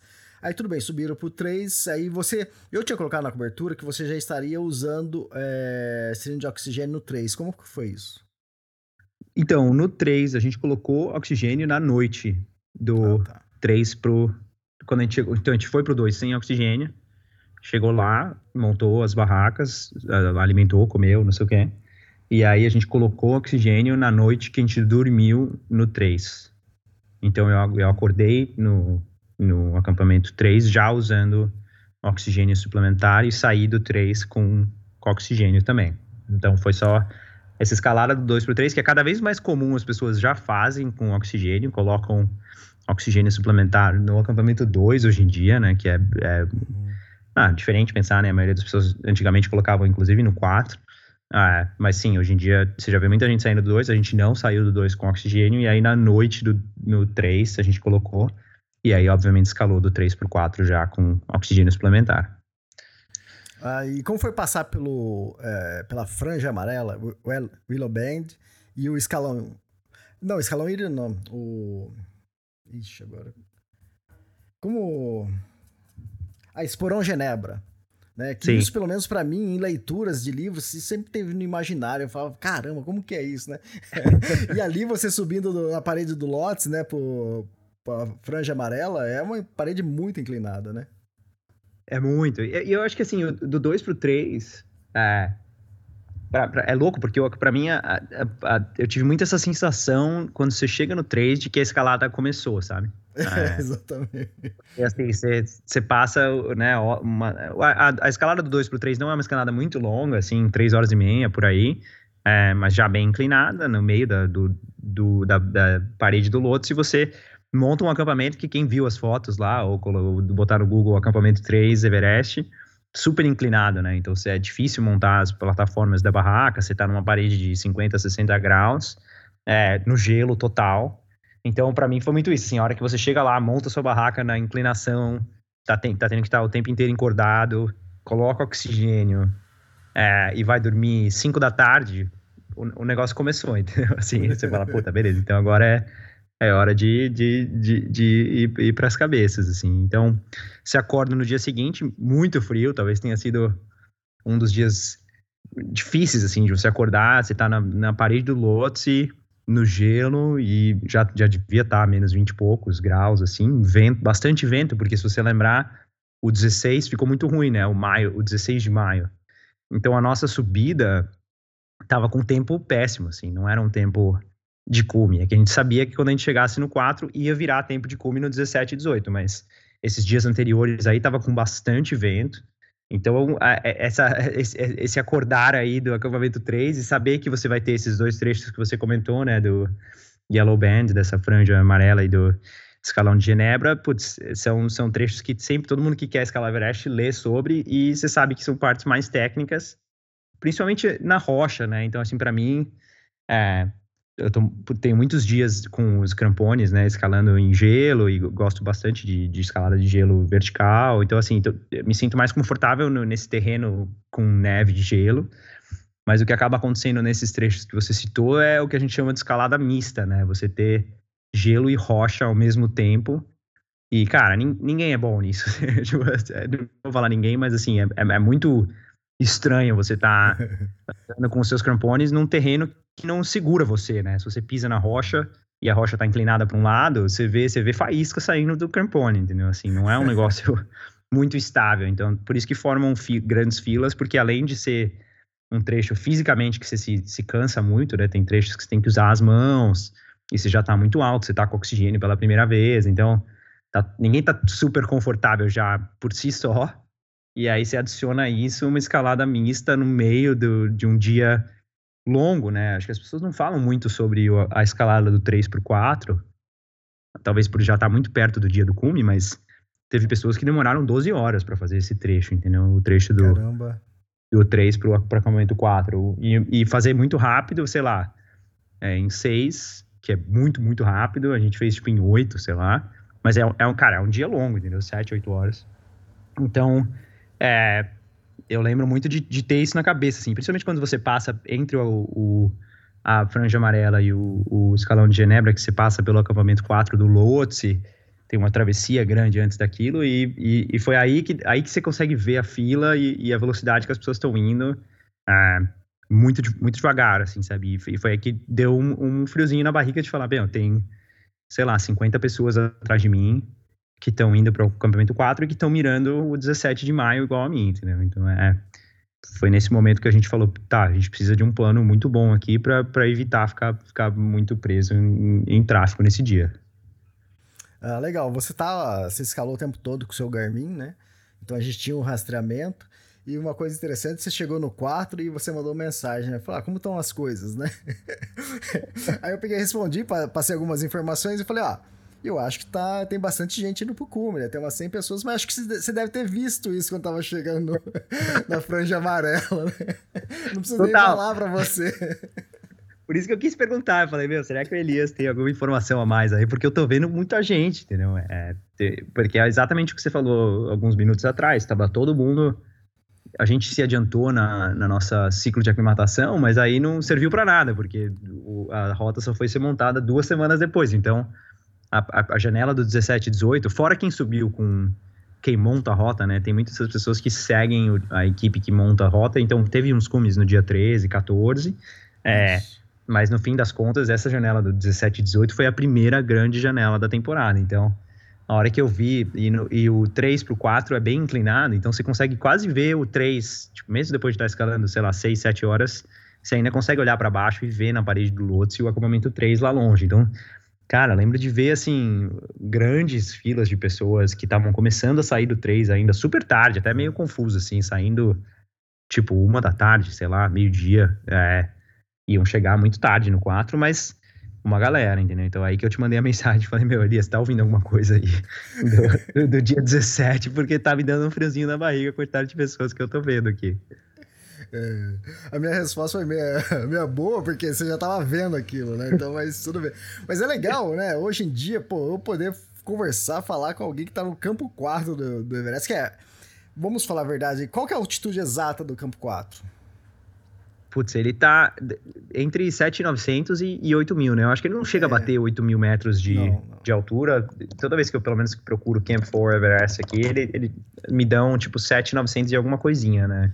Isso, 750, 40, 80, né? Mais ou menos isso, né? Eu coloco sempre lá 8 mil metros, que fica mais fácil para memorizar. Mas é, é, sempre um pouquinho abaixo do, do, do 8 mil metros, o campo 4. E eu já tinha conversado com o Jefferson dos Reis, né? Foi o 13 brasileiro a escalar o Everest. E ele tinha levado o modem. E a gente com, conversou, né? Por, acho que na época era Messenger, não sei, do, do Facebook. E a gente conversou do, do campo 4, né? Mas agora com o Garmin você pode, ou outros aparelhos, né? Você conversa em qualquer ponto. Fantástico isso. É, meu, esse, o InReach, né? Esse Garmin pequenininho, InReach Mini, é o aparelho que eu tava usando. É, cara, transformador, né? Para qualquer pessoa que faz qualquer tipo de é, aventura onde você não tem sinal de celular, a facilidade que hoje em dia a gente tem para mandar SMS para a pessoa saber onde você tá e Inclusive, esses, esses botões hoje em dia tem o, um botãozinho de SOS que você consegue é, chamar né, o, o grupo que estiver mais próximo para te resgatar. Obviamente que no, no, Everest não, não tem muito como isso acontecer, mas para quem está escalando nos Alpes, está escalando nos Andes, é, super funciona, assim. Então, talvez da, da lista de coisas que eu levei para o Everest, o, o Garmin InReach, esse, esse aparelhinho, tá com certeza no, no top 3 de coisas essenciais que eu recomendaria alguém levar. Cara, eu não sei como a esposa, o marido, o namorado, não sei, deixa alguém pro Everest sem um esporte, sem um, Garmin desse pra, pra acompanhar, cara. Porque não eram todos os brasileiros que tinham, né? E pra Sim. gente que tá acompanhando, cara, fica muito mais fácil fazer a cobertura, cara. Nossa, muito bom. Não, total. Eu não sei, cara. É, eu acho que meu, meu casamento dependia de eu levar o, o, Garmin e conseguir falar enquanto eu tava por lá, sabe? É uma. É, realmente muda o jogo do que é estar tá em ambientes é, inóspitos assim.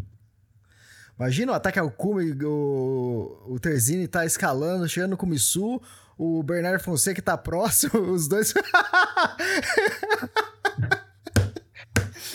Mas já a cobertura ia pegar fogo, cara. É que eu não gosto de fazer drama, eu não faço essas coisas. Eu poderia ter colocado o lance da competição na, na, cobertura, mas eu sei que tem a, tem a mãe tá acompanhando, a avó tá acompanhando, eu mato meio mundo, cara.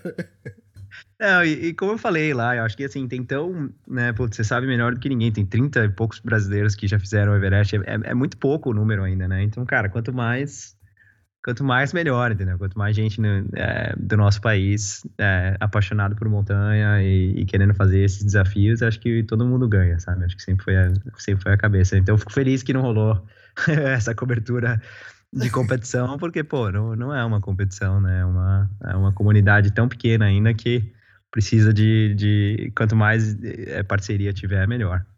É, então, é, mas a realidade não é bem essa, né? Teve a época lá do, do Nick Levix com o Catão, né? Que a Globo, que eles estavam tentando. O primeiro que ia completar os sete cumes, que isso virou uma competição que, nossa, midiática, né? E... Mas eu sempre tomo cuidado do que vou falar, porque eu sei que. E é normal, as mães, as avós, né? E os pais. Os pais viram. eu sou escritor, né? Às vezes o pessoal fala, pô, legal, né? Escritor, tem, tem fã, tem pessoal que gosta. Eu falei, é que vocês não conhecem os pais dos, das pessoas que escalam. porque a gente ah, fica não. muito em contato. Eu tento é, manter contato com eles para acalmar, né? Porque é o seguinte, quando você parte para atacar o cume, se você não tem um Garmin está rastreando, né, um spot, a pessoa demora a chegar a informação. E pro pai e pra mãe, morreu, né? O que aconteceu, né? E aquele negócio, na montanha, quanto menos informações que você tem, menos notícias, quer dizer que tá melhor, né? Porque informação ruim voa, né? É, chega pra gente rapidinho.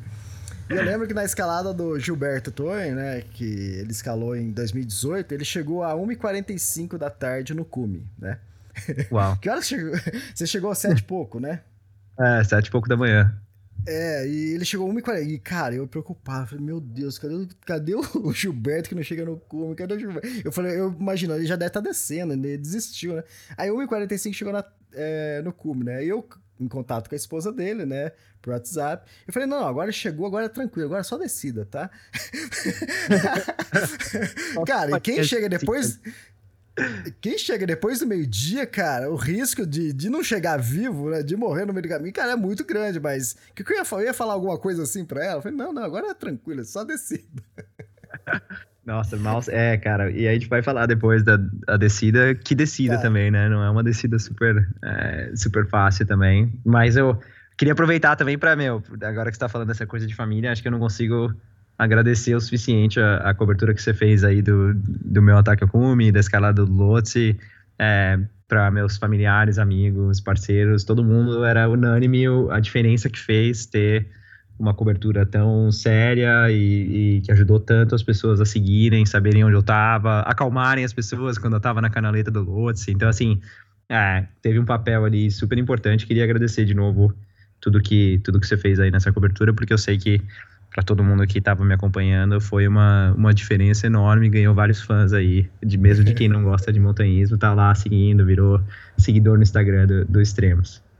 É, legal, obrigado. Eu já encontrei com vários pais, mães de, de, de brasileiros chegaram no clube, cara, e eles me amam, né? E eu entendo, porque às vezes eu falo, mas eu não fiz nada, né? mas, cara, a aflição que eles passam no dia de clube, cara, eu, eu tenho uma, um pouco de noção. Nunca escalei uma montanha alta, mas eu, eu 18 anos acompanhando, eu sei quanto é duro isso, né? E... Mas é legal, eu adoro isso. Ah, legal, então vamos, vamos em frente. É, chegou no campo 4 que horas?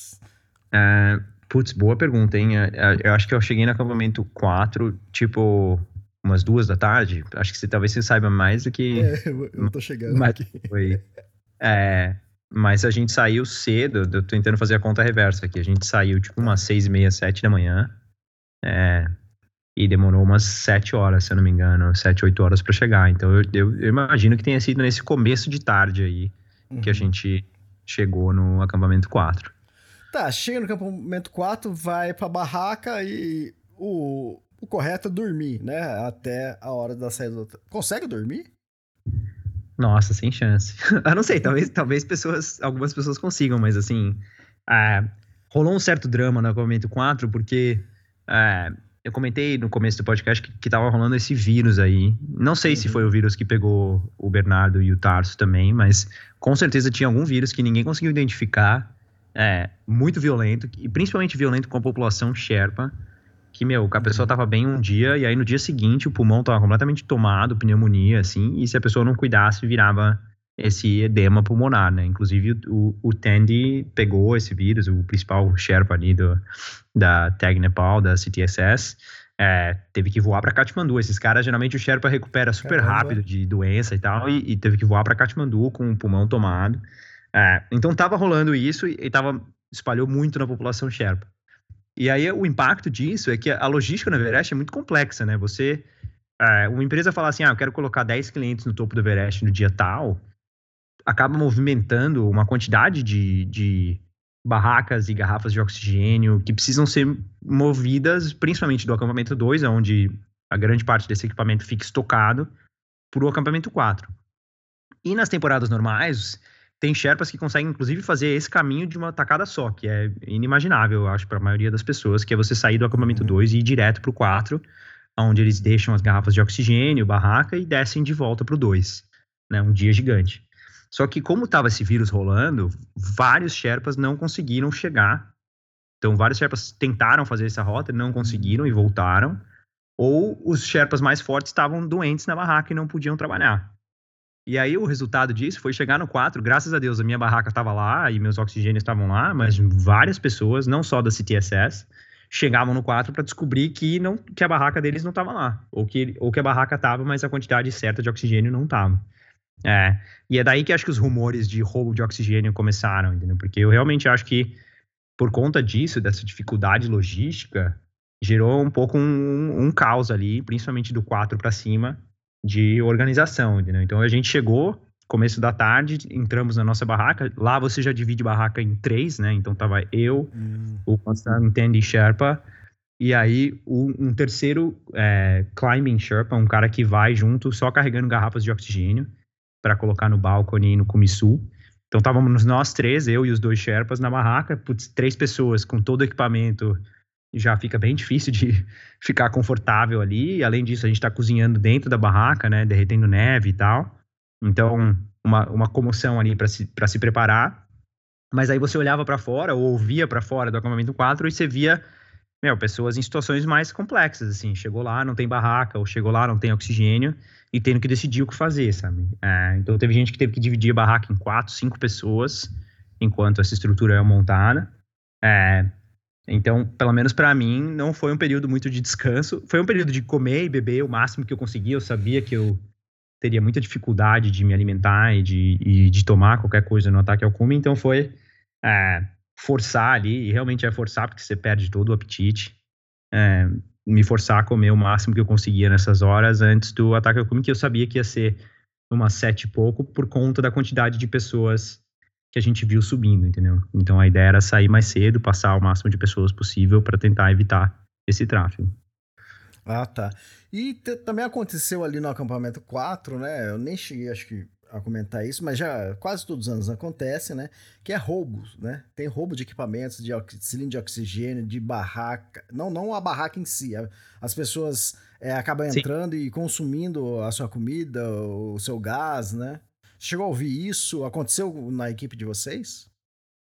Então, não, a gente não ouviu direto na nossa, na nossa expedição, mas falando com outras, é, inclusive empresas americanas, a, a, o lance do roubo de oxigênio rolou mesmo, assim. É, e aí, de novo, a nossa teoria é que acho que essa coisa do vírus dificultou muito outras empresas é, acertarem a logística ali, mas é, Cara, o acampamento 4 parece que é uma, aconteceu uma guerra, né? Assim, você olha, você chega no acampamento 4 e é, é realmente triste a quantidade de, de, de, de barracas destruídas que estão lá, né? Porque não dá para montar um acampamento muito antes, porque se entrar uma tempestade destrói tudo, né? Então tudo teoricamente é meio on demand, né? Na hora que você vai pro, pro ataque ao cume, você monta uma barraca.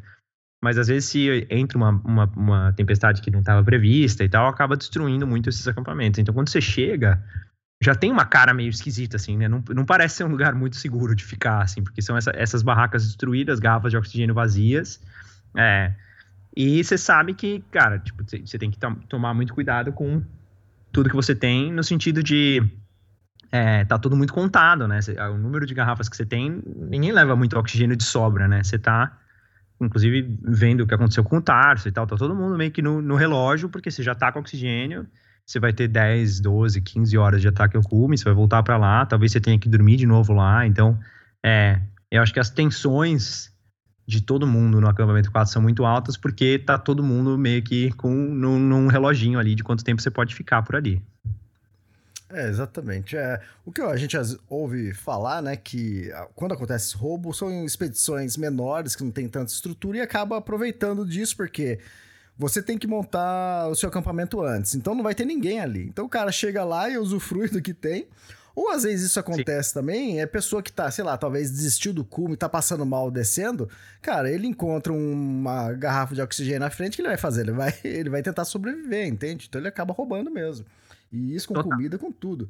E isso acontece todos os anos. Ah, aconteceu esse ano? Não, todos os anos é assim, né? E... Mas, beleza. Então, é, o, quer dizer, o planejado é tentar dormir da, das duas, das três até... Antigamente, o pessoal costumava sair por volta da, da meia-noite, né? E aí depois isso, esse horário começou a ser mais cedo possível por causa é exatamente do que você falou, é evitar as filas, né? E você acabou saindo é, Sete e meia da noite, foi isso? Eu tenho aqui marcado isso aqui, né? É, isso pelo registro do seu é, Garmin, né? Mas muitas vezes é, esse tempo é sempre aproximado, tá, pessoal? Que eu coloco aqui na cobertura, porque de repente ele saiu, mas o Garmin demorou, sei lá, 10, 15 minutos para emitir o sinal, né? Então eu tenho aqui registrar mais ou menos sete e meia da noite, foi isso? É, foi, foi por aí. Eu, eu acho que meu Garmin tava num. Ele mandava o sinal a cada 10 minutos, se eu não me engano, para preservar a bateria e tal. É, eu devo ter saído, acho que um pouquinho, tipo, eu lembro da gente estar tá quase pronto 7 e meia, deve ter saído mais próximo das 8 por aí. É, fora que a gente saiu mesmo do acampamento 4. E é, essa é uma coisa meio é, dilema do prisioneiro, né? Assim, acho que todo mundo sabe que uhum. tem fila, então cada vez mais as pessoas vão saindo mais cedo, mas você chega num limite que é, e acho que impactou essa temporada, que são pessoas que saíram é, ou 5, 6 da tarde, ou que demoraram Nossa. muito para escalar, e fizeram 100% da escalada à noite, né? Então, tá. é, que é um negócio novo também. Teve gente do nosso grupo que o cara falou: Meu, não quero nenhuma fila, eu não, não, não, não quero ficar parado em lugar nenhum, então eu tô, tô, tô ok com chegar no topo três da manhã, tirar foto à noite e, e descer, chegar de volta, sei lá, seis, sete da manhã do dia seguinte. Que a, a gente não queria fazer, mas eu acho que como foi um ano muito mais frio do que a média, tava com um alerta no, no na região do Vale do Cumbu de que a temporada era atipicamente mais fria, eu acho que foi aí um dos motivos que acabou tendo tanto congelamento nessa noite do, do 17 e na temporada como um todo, entendeu? Porque você, uma coisa é você falar que vai escalar a noite por 8 horas, né? Se você sai 10, 11 da noite, talvez até menos, né? 7, 8 horas até amanhecer, 6, 7 horas. Outra coisa é você falar que você vai ficar 10 horas, 12 horas é, escalando 100% à noite, cara, aumenta a sua exposição a essa temperatura absurda sem nenhum tipo de energia solar ali para esquentar, né? É, exatamente. É, quanto mais cedo você tentar evitar a fila sair, quer dizer que você vai chegar mais cedo no cume. Para vocês terem uma noção, né? O Joel Krieger, é, isso em 2022, ano passado, ele chegou às 3 horas e 45 da madrugada no cume. Tava escuro, né? A foto dele no, no topo do Everest é, é de noite. Né? E acho que a maioria das pessoas não quer isso também, né? Quer chegar lá de dia, né? É, eu acho que tem essa coisa do. É, para mim, o, o, momento do amanhecer que aconteceu basicamente no, é, no Cume Sul, antes de todo, todo o caos com as máscaras, é, foi um, talvez tenha sido o ápice da minha, do meu, da minha jornada no topo, sabe? Talvez tenha sido o momento mais. E sempre é, né? Nessas montanhas, assim, você uhum. passa 10 horas à noite, é, talvez tenha sido é, os momentos que eu mais me senti isolado do mundo, assim, né? Você tá com a máscara de oxigênio, tá à noite, tava ventando muito, é, então você não tá com, em comunicação com ninguém, né? Assim, ali é meio que salve quem puder, cada um no seu, no seu pequeno universo individual. E eu tenho muito essa memória de chegando no Cume a primeira vez que você meio que vê o Tibete, né? Você vê o outro lado da montanha, que já é uma loucura, assim, de você o, Everest parece essa coisa gigante, mas quando você vai chegando no topo, vira uma montanha de, de desenho animado, né? Um triangulinho que você consegue é, olhar para o outro lado, efetivamente, né? Então, é muito maluco a hora que você, depois de tantos, tantas semanas, você consegue ver o Tibete, o Rombo Glacier, né? Todo o lado oposto da montanha, e o sol nasce no Tibete, né? Nasce no leste. Então, é, puta, foi um ápice, assim, você viu, tava, tava noite no Nepal, a sombra do Everest cobrindo ali todo o vale do Kumbu, e, uh, e o sol nascendo, então, é, para mim, é, ter esse momento no ataque ao cume faz uma diferença grande versus fazer toda essa escalada à noite, que talvez seja mais seguro, assim, em termos de número de pessoas, mas tem os seus riscos também, né, de temperatura e tal, então, não sei, para mim fez muito sentido, é, por, por, por sorte, assim, é, é, essa saída sete pouco e chegada às sete e pouco, 12 horas depois no topo, porque é, a gente foi passando as pessoas e amanheceu já bem próximo do cume. Eu não consegui tirar muita foto, no meu estado não era o estado mais... Tá, é, espera um pouco, espera um pouco. a gente já tá quase, a gente já tá quase chegando no cume. Eu quero passar o balcone ainda. Me empolgando aqui com as memórias. Não, beleza, beleza. Depois, legal, você já falou um pouco aí do Cume Sul, né, que é 8.686 metros, né? Mas antes disso, você chegou no balcone, que é um ponto de referência, né?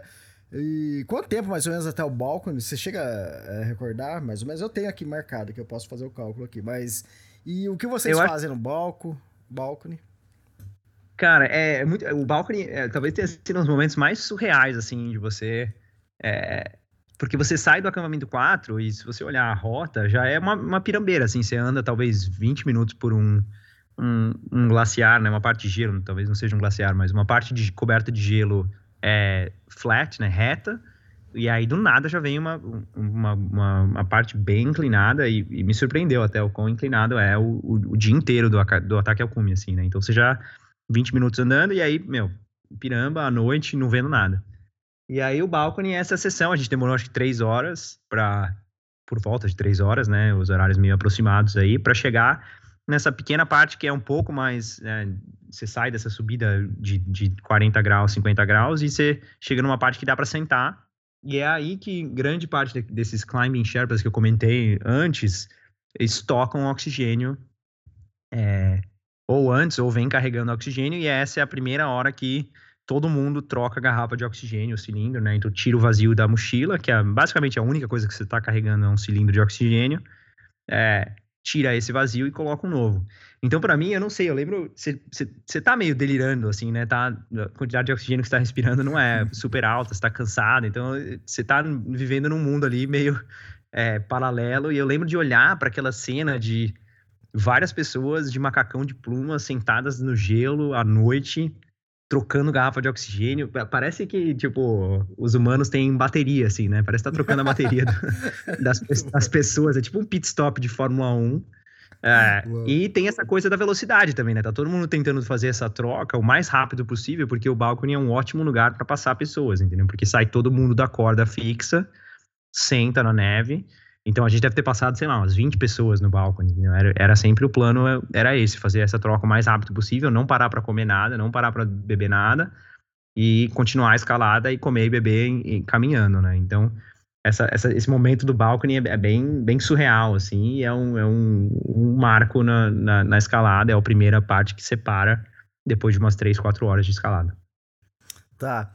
E no balcão, só para explicar pessoal, é onde deixa o oxigênio, cilindro de oxigênio cheio, né? É tudo bem que você faz a troca do seu, que você tava. Você saiu do 4 até o balcão, e você acaba trocando e colocando um cheio é, na sua mochila. Mas o Sherpa deixa ali estocado porque você vai usar na descida, né? Na descida eles pegam esse de oxigênio, é isso? Exato, exatamente. Você deixa um para descida até acho que parte dos roubos que, que a gente ouviu falar uhum. foram muito nessas regiões, né? Porque o Balcony e o Kumisu são grandes lugares onde você deposita é, garrafas de oxigênio para descida, subida, né? Tem, tem, tem, cada empresa tem o seu montinho de oxigênios que você não tranca, né? Ficam lá parados, enterrados na neve. Tem a, o logo da empresa, né? Mas não tem ninguém muito é, olhando o que acontece ali, né? É. E você ouve histórias como a do Tarso, obviamente o Tarso, meu, um ícone do montanhismo brasileiro, pegou uma garrafa de oxigênio quase vazia, né? Quando acabou o dele, ele pegou, né? Até você comentou essa coisa de, do lixo ter salvado a vida dele, ele pegou garrafas vazias, mas se ele fosse uma pessoa de má índole, poderia ter pego uma garrafa no balcone cheia de, de outra empresa, entendeu? Nada impediria ele de ter feito isso. E, e acho que é aí que acabam acontecendo é, esses acidentes, entendeu? É, pessoas em situação de emergência e que não, não se preocupam com o esporte, que não é o caso do, do, do Tarso, obviamente, mas de repente alguém faz alguma coisa de má índole ali. Então, é, é complexo isso, né? Você se julgar isso a 8.600 metros, você quase morrendo, né? É, o que, que você faria, né? É, eu acho que você entra, cruzaria essa linha facilmente, né? É, eu aqui sentado no sofá na minha casa é fácil falar, não, não pega um cilindro de oxigênio, né? Aí você lá quase morrendo a 8 mil e poucos metros, cara, o que, que você vai fazer, né? Então é difícil, né? Julgar. E o que o Tarso, pelo que eu sei, né? Vocês deixaram o cilindro de oxigênio no Comissu? É, a gente deixou, até foi um, um dos primeiros, é, não problemas, mas assim, coisas que aconteceram esquisitas na, na nossa ah, ataque tá. ao cume. O, o Sherpa que estava carregando nosso oxigênio tinha oito cumes do Everest. É, era um cara mais velho, super experiente. E ele chegou até o balcone, deixou o oxigênio lá. Mas aí no meio da subida para o cume sul, ele achou que estava muito frio o dia. Do, das oito vezes que ele escalou, ele nunca tinha escalado numa situação tão fria e ele voltou para o complemento 4 e não botou uma uhum. garrafa no Komisu, entendeu? E eu, eu não acho que foi só ele. A gente ouviu muitos relatos disso, assim, desses climbing Sherpas é, terem achado o dia não ideal para subir. É, então, pra, pra gente foi meio isso. Eu, eu, tinha uma garrafa a mais no, no balcone, mas eu não tinha a garrafa que eu achei que eu ia ter no Komisu, então a gente teve que escalar com um flow de oxigênio bem baixo para durar a garrafa até a volta do, é, pro balcone. Tá. É, do balcone até o Komisu, é, você vê algum problema? É, do balcone até o Kumisu, não. Talvez tenha sido a hora. O, o meu cume do Everest aconteceu aí, entendeu? É, uhum. é, eu lembro de estar tá, é, começando a amanhecer, chegando no Kumisu, tá me sentindo super bem. A gente tinha passado.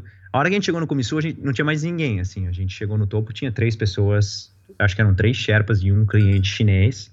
É, então, basicamente sozinhos no Kumisu. Começou a amanhecer, eu lembro de olhar o Tibete, aquela memória que eu tava comentando. É. E ter todos os, os, os, os, sentimentos positivos que geralmente eu tenho no topo de montanhas, eu tive no Kumisu, assim, é, chegando lá, falando, meu, que, que sonho, eu tô aqui, eu sempre vi essa foto e as imagens que eu tô vendo, tô muito feliz. É, e aí, quando você chega no Kumisu, é a hora que você vai trocar de oxigênio, tem uma mini parada antes de você fazer esse trecho final aí do escalão Healer e, e uma parte relativamente mais técnica que é do Kumisu até o topo do Everest. E aí, quando a gente chegou no Comissul, foi trocar, comer alguma coisa. É, a minha máscara é, é difícil, assim, a memória não muito positiva, assim, mas é basicamente quando eu comecei a respirar, ela, ela só grudava na minha cara. É como se ela tivesse fechada, assim. Então eu, eu tentava puxar o ar e em vez de virar, a máscara, tipo, grudava na, na minha cara, fazia um vácuo, assim. Uhum. E falei, caramba, não tô. Aconteceu alguma coisa aqui, alguma coisa mudou, viraram uma chave eu não sabia se tinha acabado meu oxigênio, olhei, o oxigênio estava com metade ainda. E aí eu falei com o Passang, a gente parou, eu falei com o Passang, acho que aconteceu alguma coisa na minha máscara. Aí ele tirou a máscara dele, colocou a minha máscara e falou assim, não, essa máscara congelou. E aí a gente olhou por dentro e aí é, você tem meio que três, três partes da máscara, né? Você tem um, um, reservatório de oxigênio, que é o que a gente vê nas minhas fotos, até talvez seja foto de capa aí, você tem aquela, aquele tubinho para fora. É, na minha segunda máscara, né? Mas na minha primeira máscara era uma coisa redonda, assim. Então, esse, esse é uma das coisas, né? Que é onde tem o flow de oxigênio. Basicamente, para você não ficar recebendo oxigênio o tempo inteiro. Isso aí, ele, quando você respira, solta oxigênio, mas quando você expira, ela fecha e, e armazena esse oxigênio né, nesse cilindro. É, só para ser mais eficiente. Então, não foi isso que congelou.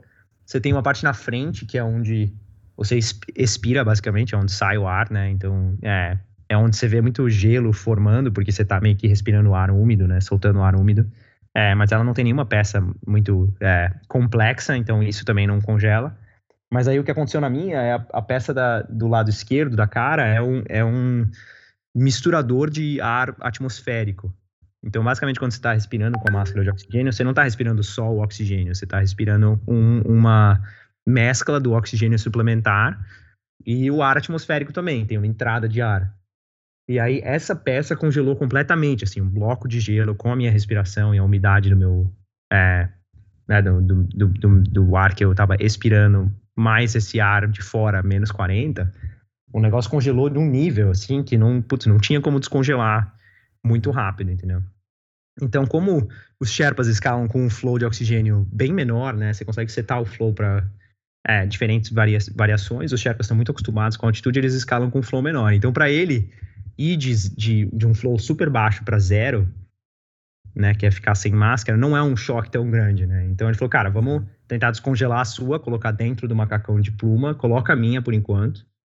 E a gente é, bateu um rádio e aí viu que tinha um Sherpa, amigo do meu Sherpa, do Passang, que estava no topo do Everest, com máscaras reservas.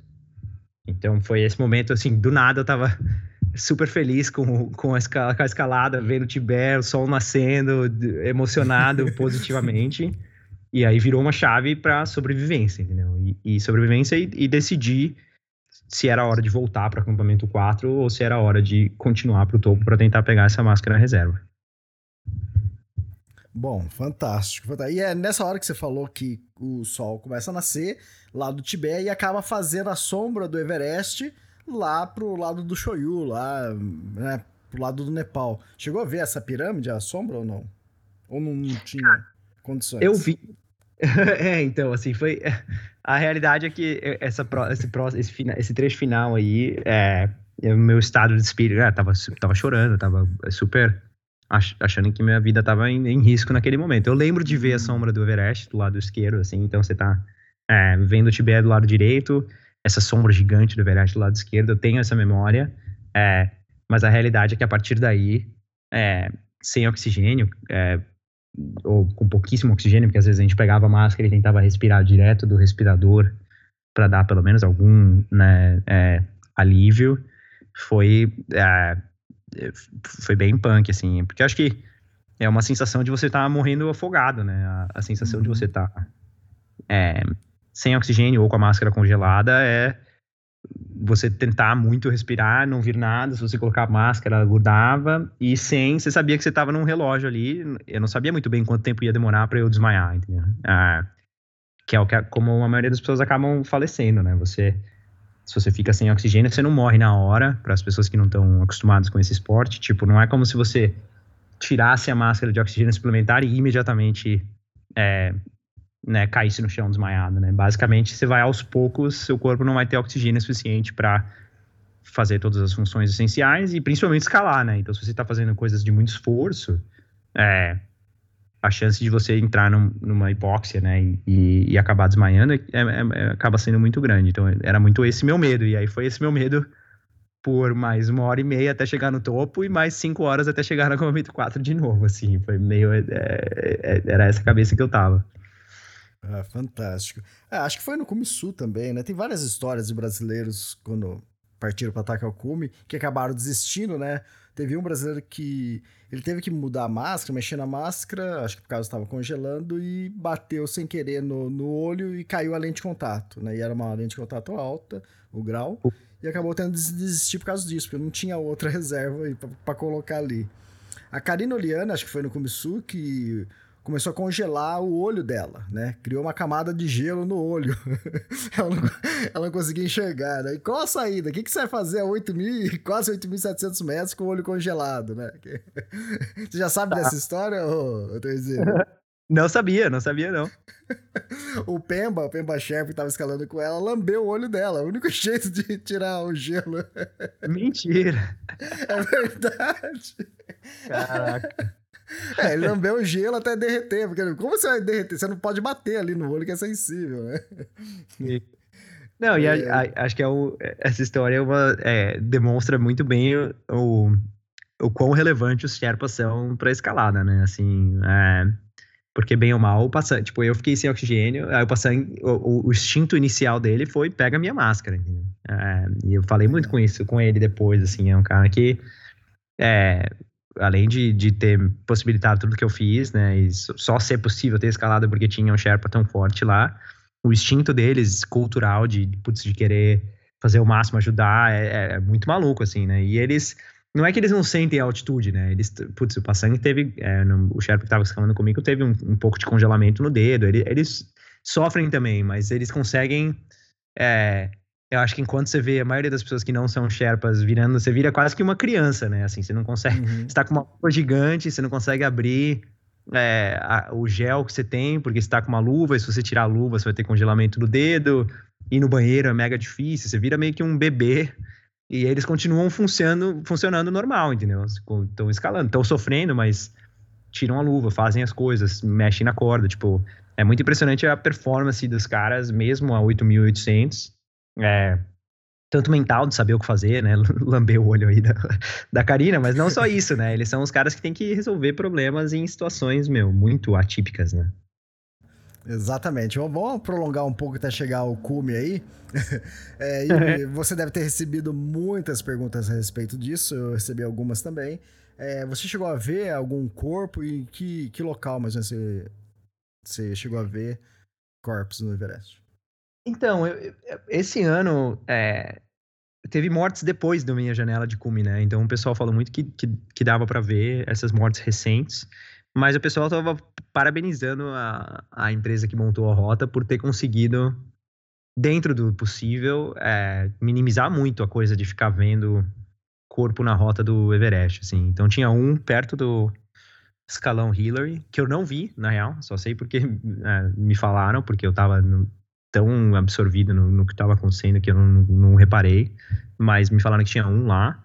Mas, de maneira geral, pelo que eu entendi, o, a rota foi montada de, dentro do possível de uma maneira para evitar é, passar muito, porque teve anos, pelo que eu entendi, que as pessoas tinham que passar por, por cima do cara, assim, sabe? De é, ter que estar tá pela corda fixa, assim, passar muito próximo, e isso não, não, não vem em momento algum no Everest. O que tem é um.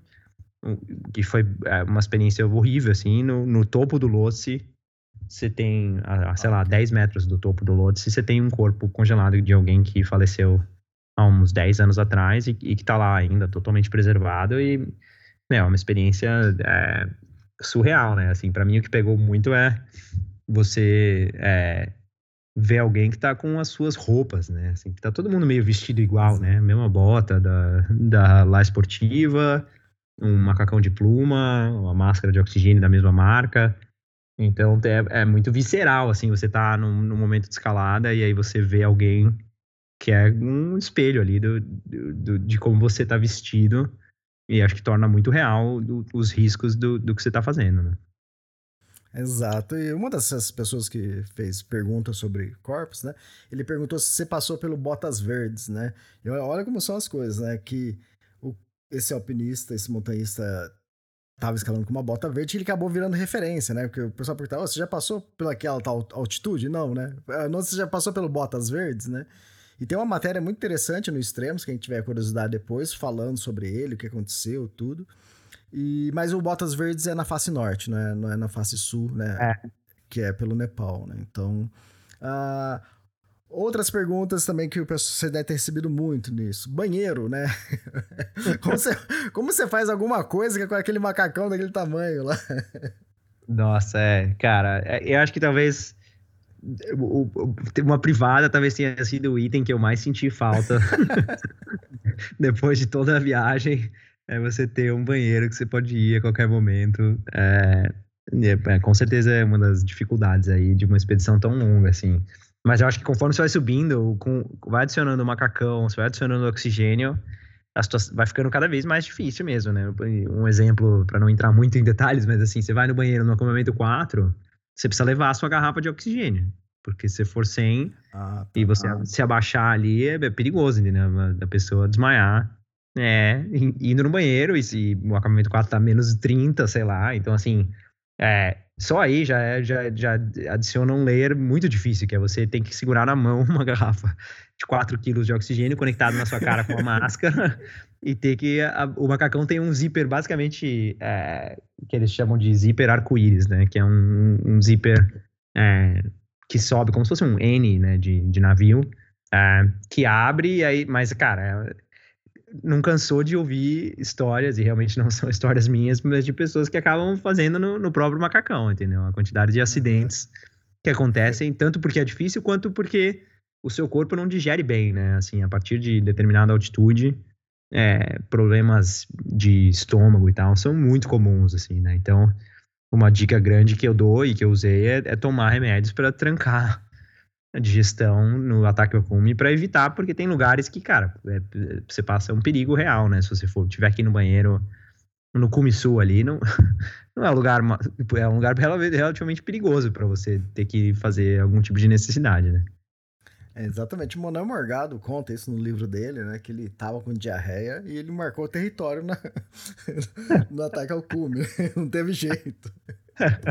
é, cara, você ouve, é uma pena, assim, tem um cara que tava escalando com a gente que, meu, é, no 3 pro 4, no, na escalada, teve que ir no banheiro, não conseguiu abrir o macacão, fez tudo no macacão, e aí, meu, fica uma Nossa. desgraça, assim, né? Desidrata e. Meu Deus. Pô, e aí o cara desistiu, entendeu? Foi tanto um perrengue tão grande ali que o cara acabou é, é, não, não indo pro ataque ao cume por causa disso. Então, realmente é é super comum, e óbvio que não é um assunto que ninguém gosta de ficar falando muito, mas é, estratégias de como não ir, é um negócio que tem que realmente pensar, porque é, você tá na corda fixa o tempo inteiro, né? Então não tem muito tem muito para onde ir, né? Assim, se você precisar fazer alguma coisa. Tirando o acampamento 4, que eu sei que ele é um pouco mais sujo por causa de barracas abandonadas, cilindro de oxigênio, de tudo, né? Tem ali. E a partir do, do campo 4 para cima, o que, que você viu de sujeira? De lixo, né? O que, que, Sim. Que é, basicamente? Cara, eu não. Eu, assim, obviamente o balcone e o Kumisu, você vê muito garrafa de oxigênio, né? É, uhum. Então, isso chama a atenção, assim, de você estar tá escalando na neve e aí do nada você vê, meu, centenas, né? Porque cada pessoa vai usar aí 3, 4, você multiplica por 100 escaladores num dia, tipo, são 400 garrafas de oxigênio que estão em algum lugar da montanha entre o acampamento 4 e o topo do Everest. Então, é bastante, é, bastante coisa que você vê. É, o jeito que eles estão tentando, tentando resolver isso é que cada Sherpa ganha quase 200 dólares por garrafa de oxigênio vazia que eles trazem para o acampamento base. Então, essa é a, meio que o incentivo que, que as empresas estão tentando fazer para minimizar isso. Mas eu, acima do 4, não, não me chamou a atenção a sujeira da montanha. Assim. O 4 uhum. especificamente é muito. Né, as barracas destruídas e tal. Até teve uma foto grande esse ano que ficou famosa de, do li, quantidade de lixo e tal. Mas eu acho que para cima você tá tão focado em. Tipo, todas as suas comidas e bebidas estão no seu macacão. Você tá com uma garrafa de oxigênio na sua mochila. Não tem muito lixo que pode ser produzido, entendeu? Uhum. É, nesse momento, né? Fora a garrafa de oxigênio, tipo, eu não, não vi muita embalagem de coisas. E, e, se tiver também, voa com o vento, né? Assim, tá? Isso. Venta tanto naquela região que você não, não, não vê, não lembro de ver nenhum, pelo menos, dejeto Sim. que, assim, lixo mesmo, sabe? Acima do 4. Pelo menos, talvez tenha sido a minha experiência, de novo. Não sei se outras Sim. pessoas tiveram outras experiências, mas foi a minha, foi a minha ali. É, exatamente. Já tem vários anos aí sobre o lance de você trazer o cilindro de oxigênio. Você não, né? O Sherpa, que eles têm uma bonificação, né? Mas você acha que, pelo menos por temporada, eles recolhem todos os cilindros de oxigênio ou, ou você vê coisas lá que não é dessa temporada? Não, você vê, com certeza. No acampamento 4 você vê muita coisa que não é dessa temporada, assim. Foi o... É, da montanha inteira, foi o lugar mais é, que me chamou a atenção de lixo, entendeu? Porque o base é, você tem cada vez mais uma movimentação das empresas de administrar o lixo e é, os, os, dejetos, os banheiros e tal. É, o 1 e o 3 são tão intermitentes, são, são acampamentos montados na neve, é, né, bem temporários, assim. Então, no 1 e no 3 você não vê muita coisa, tipo, não tem nem banheiro no 1 e no 3, né, assim. É, é, então, assim, são, são, são muito, é, tipo, né, um, algumas barracas na neve. E aí, onde eu acho que tem oportunidade de mais lixo é no 2 e no 4, entendeu? É, uhum. No 2, porque você tem esse acampamento avançado, mas já é difícil de tirar as coisas de lá, apesar de helicóptero chegar lá. Não é todo mundo que leva coisas de helicóptero para lá, porque é super caro. É, e o 4 por essa dificuldade extrema de você é, tirar as coisas e a, e a, quantidade de barracas destruídas, assim. Mas de longe o 4 é o, é o que chama mais a atenção é, com relação à administração não tão boa dessa parte de lixo da montanha. É, então, eu tô falando isso porque eu publiquei uma, uma foto, né, do, do Bernardo, né, Fonseca, no cume do Everest, uma bandeira é, no trash, né, pra não levar, não deixar lixo na montanha, né. E o título que eu coloquei na, no, nessa capa era o lixo acabou salvando o Gabriel Terço, né? E muita gente não gostou, né? Lógico, isso, muita gente que eu falo é, sei lá, 10% que faz barulho pra caramba, né? Mas a maioria uhum. entendeu o que, que é, do que, que eu tava falando, né? E é exatamente isso, porque. E depois eu não vou falar o nome da pessoa, né, do montanhista, mas entrou em contato comigo e falou: não, eles não têm lixo. Todo cilindro de oxigênio que tá na montanha é trazido para baixo porque tem uma bonificação, né? E eu entendo que existe isso, né? Mas todo todo cilindro possível é trazido para baixo. E nem tudo é trazido. Eu sei que fica muita coisa lá. Então, isso é lixo, né? Então, é que a pessoa tava querendo dizer que o, o Tarso não foi salvo por, pelo lixo, né? Mas é, é isso. É que as pessoas hoje em dia, elas vivem no mundo que é sim ou não, né? Ou é tudo certo ou tudo errado. Ela não entende que tem uma faceta de gamas até entre o sim ou não, né? Então, esse ano morreu uma chinesa, se não me engano, uma chinesa que estava no Kumisu, estava trocando a máscara de, de, oxigênio dela e estava trocando o cilindro. E ela foi jogar o cilindro lá pro. Ela não estava depositando ali no, no Kumisu, né? Ela foi jogar lá para baixo, né? Que é, ou pro Tibete, agora não sei se ela foi jogar pro lado do Tibete ou pro lado do Nepal, né? Para baixo da montanha. E ela caiu junto, foi junto com o cilindro de oxigênio, né? Então, é, é, foi trágico isso. Então, quer dizer, o, o possível o Sherpa tenta trazer de cilindro, porque ele sabe que ele vai ganhar dinheiro, né? Com isso. Mas a quantidade que tem lá é, acaba ficando inviável trazer tudo, né? E muita coisa é jogado para baixo também. É, eu acho que é, eu acho que iniciativas como a do Bernardo, do Tarso e tal, fazem. É, são muito legais para tentar trazer essa consciência, né? Do, de uhum. como é que você garante que aquele ambiente de montanha é, se mantenha mais preservado e, e, bem ou mal você vê o lado do Tibete, né? E, e compara a regulamentação da montanha pela China versus pelo Nepal.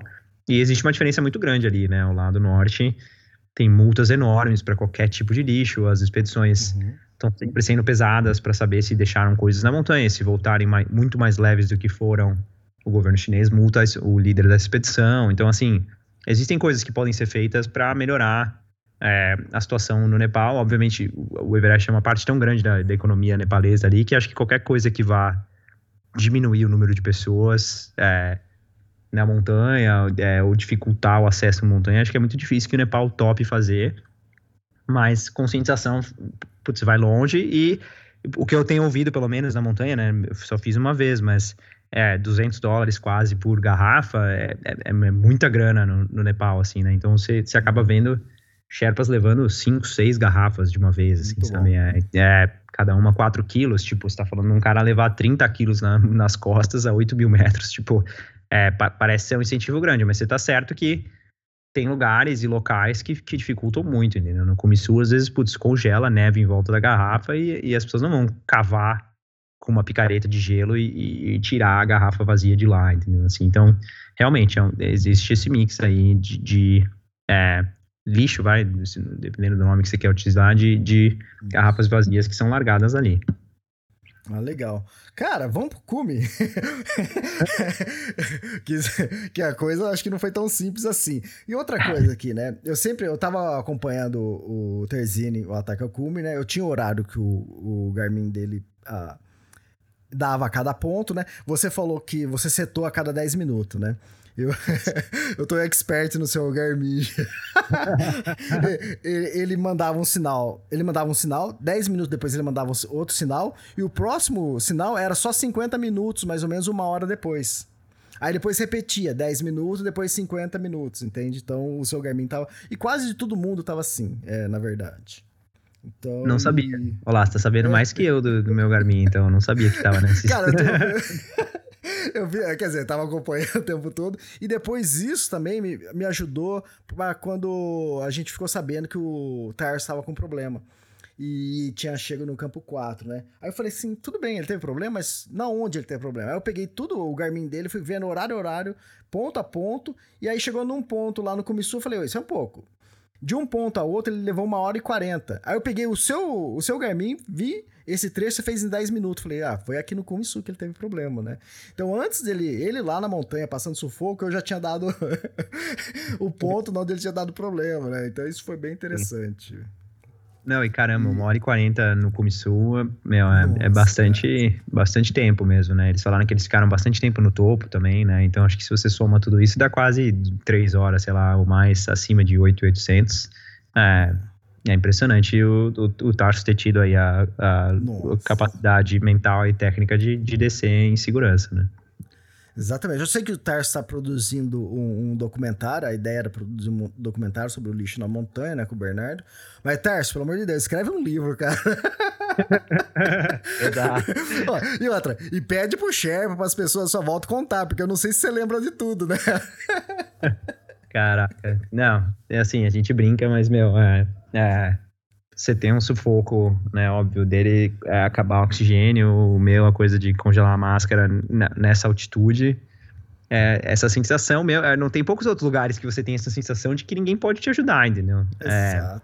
E sozinho se você ainda. cair no chão, acabou, entendeu? Ninguém consegue carregar. Você ouve, vira e mexe, ouve um resgate que alguém carregou uma pessoa e tal, mas a realidade desse ambiente é que se você não tá nas suas duas pernas e não consegue pelo menos segurar a corda ali e descer aos trancos e barrancos, cara, acabou, né? Então, é essa sensação que eu acho que quando a gente fala aí de pro ataque ao cume, permeou toda a minha subida do cume sul pro topo e desde o topo até o acampamento 4, porque eu sabia que se congelasse essa segunda máscara, tinha me menos chance ainda de, de fazer qualquer coisa, né? Então, é, acho que tudo que eu sonhei por 10 anos que ia ser esse momento de felicidade, comemoração, sentar no topo, tirar foto, fazer vídeo, é, eu falei pro Passang, eu falei, cara, faz, faz o que a gente tiver que fazer, vamos, mas eu, eu topo ficar um minuto aqui no topo e correr para baixo antes de chegar, por dois motivos. Um era essa coisa do oxigênio, de estar tá ainda muito traumatizado por ter ficado uma hora, mais de uma hora sem a máscara. É, mas dois, porque eu sabia a quantidade de pessoas que a gente tinha passado, né? Então, se a gente tinha passado 50, 60 pessoas e estava no topo sozinho, alguma hora essas pessoas iam chegar no uhum. escalão Hillary e iam demorar horas para conseguir passar. E quando você vai descer, essa primeira parte da descida é muito punk. Entendeu? Vamos falar do topo primeiro, mas o, essa descida do topo é, é, é, dureza também, né? Exatamente. Senhor Bogo, é, a gente tem que falar ainda do escalão Hillary, né? É, eu tava falando esse, esse lance de horário, por quê? Porque eu fiz uma estimativa, que horário que você iria chegar ah, no balcony. Aí quando você chegava no balcony, eu sabia o tempo que você fez do campo 4 ao balcony. Então aí eu já a, melhorava, né? A, a, previsão de chegada no Kumisu e no Everest, e no cume do Everest. Quando você chegou no Kumisu, aí já fiz uma aferição melhor.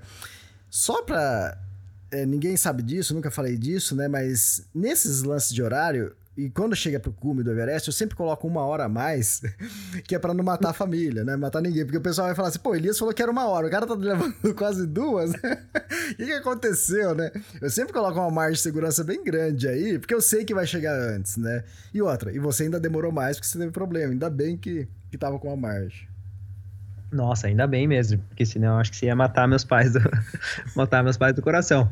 Mas, eu, mas até isso eu, eu pensava, entendeu? Eu falando assim, caramba, tipo, é, porque é imediato, assim, a sensação na hora que acaba o oxigênio é, é, é, é assustador o quão rápido o seu corpo reage e você passa a funcionar a um décimo da capacidade. Então, tudo que eu tava bem fisicamente, bem entre aspas, né, assim, né, mas conseguindo me mover relativamente ok nessa altitude, de repente tudo vira um, uma maratona, entendeu? Então, eu lembro de, cara, cada passo é, ser, meu, desesperadora, não ter energia nenhuma, coisas que mesmo cinco minutos antes eram super tranquilas, entendeu? Então a subida pro Kumisu é, super bem, e aí você chega nesse trecho que é o trecho mais técnico da escalada inteira, né? Que é essa parte que tem o escalão Hillary, é, né, com uma parte em rocha, é, mais difícil, mas mesmo antes disso você tem muito disposição, altitude, né? São partes que passa uma pessoa só,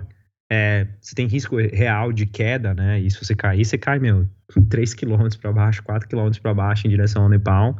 É, então, todo esse trecho já mais tenso e mais difícil, sem oxigênio, era, é, com certeza, de longe, é, a coisa mais difícil da minha vida, assim. É difícil, inclusive, lembrar. Acho que é uma experiência, acho que o corpo humano é muito inteligente, né? Acho que é uma experiência tão traumática que até hoje eu tenho dificuldade de lembrar o quão difícil foi, sabe? Acho que, acho que eu o cérebro humano acho que dá uma apagada nas partes mais difíceis e a memória fica um pouco melhor do que realmente foi.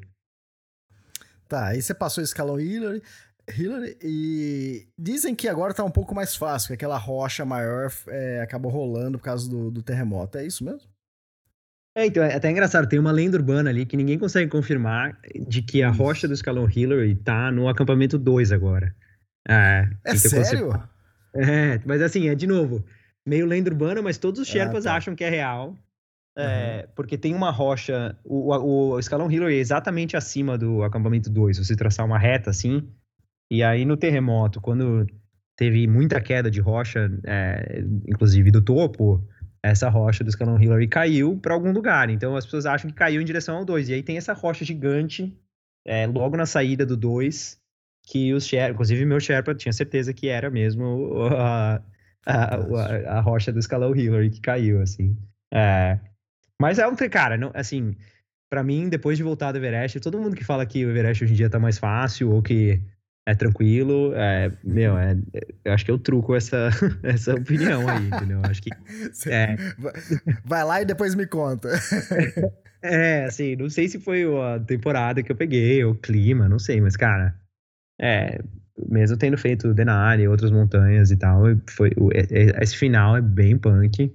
Talvez a coisa do oxigênio contribua para isso, mas é, você tem que utilizar as mãos, você tá com crampone, você tá muito exposto, tem esse, você olha para baixo, você tá olhando para 3 km de queda, assim, então é, é, é uma parte que ainda apresenta algum tipo de desafio. Óbvio que se fosse no nível do mar, você faria em 30 segundos, né? Se remontassem a rota do Kumisu até o topo do Everest no, aqui na praia do México, você faz em dois minutos e lá demora uma hora, né? Mas, mas ainda é um, é, um, é um desafio, porque você tá. Né, você tem que levantar o seu peso inteiro ali com, é, na corda fixa e, e, e, conseguir passar esses, essas partes mais 90 graus, assim, são, são bem desafiadoras mesmo. E aí, chegando no cume? Cara, e aí eu lembro de ver as bandeirinhas, né? Então, assim, você não consegue muito ver o uhum. final do, né? Efetivamente o topo, o topo mesmo, você só vê quando você tá a metros do topo, assim, né? Então você passa o, o escalão Hillary, você ainda não tá vendo, não tava vendo é, as, as prayer flags, né? As bandeirinhas é, nepalesas. É, e eu tava com a certeza de que eu podia desmaiar a qualquer hora, entendeu? Então, assim, é, tudo que eu falava pro Passangue era, meu, a hora que a gente chegar, vamos voltar o mais rápido possível, a hora que a gente chegar, vamos voltar, e eu tava com esse mantra na cabeça é, de ia ficar tudo bem, de que a gente ia achar outra máscara no topo. Então, para mim, o topo não era o topo do Everest, para mim, o topo era encontrar essa outra máscara de oxigênio, entendeu? É, e a minha motivação física e mental era 100% essa, era, e, e se tornou realmente zero é, celebrar que eu tava no topo do mundo, entendeu? Era sobre chegar nessa máscara. Então, para mim, essa é a memória que eu tenho de vitória, sabe? Assim, de estar tá eh, com muito medo e, e, e, passar o escalão Hillary num desafio enorme físico por causa do oxigênio. E, de repente, o Passang reconhecer o cara que tava com a máscara, entendeu? É, Caramba! E, e, a gente vira esse cara pela primeira vez, que era um cara que tava no topo do Everest com um grupo de, de clientes e o cara automaticamente tirar uma máscara e dar para mim, entendeu? Então, Fantástico. é difícil explicar o que foi esse, esse sentimento, assim, para mim não foi muito o topo, eu nem lembro de, de ver o topo, mas foi, caramba, eu vi esse cara, que era o Pemba, é, os nomes é, nepaleses são bem comuns, né, porque eles representam dias da semana, né, o dia da semana que a pessoa nasceu, por isso que tem tantos Pembas, Tendis, Sherpas, são, são dias da semana, mas um, um, um Pemba Sherpa é, tirou uma máscara e me deu essa máscara chinesa, que, é, que eu tô. Todas as fotos do Kumi são uma máscara diferente da que eu comecei, né? É uma outra máscara. É, que eu peguei ali. E ali, ali, ali foi o cume para mim do Everest, entendeu? De chorar e abraçar esse cara e, e voltar a respirar oxigênio suplementar depois de, meu, quase duas horas. Você viu pelo caminho ali, né? Quase duas horas sem máscara. Fantástico. Normalmente as pessoas costumam, depende, né, da, de cada pessoa, costumam fazer uma hora, uma hora e pouco, né, do, do ponto ali. Sim. E, mas, e quanto tempo ali no cume? Tinha muita gente no cume? Como foi? É, meu, a gente chegou, tava super nublado, então você vê minhas fotos, tava, meu, muito frio, muito vento, é, não era uma situação é, que parecia muito segura, assim, é, tinham três, quatro Sherpas no topo e um cliente chinês, então, assim, quatro pessoas, não tive a experiência de comida Everest lotado, pelo contrário, o meu medo era ter tão pouca gente que se, se desse um problema ali, eu tava, tava completamente sozinho, entendeu? Porque era eu passando e esses três Sherpas e um cliente. Então, assim, cinco pessoas. É, eu lembro de sentar no topo, né? Então, onde ficam as bandeirinhas, chorando muito, é, né? Sendo honesto, assim. É, com uma sensação de que, cara, não, não tem nenhum lugar que eu queria estar menos do que do que o topo do Everest, entendeu? Essa que era uhum.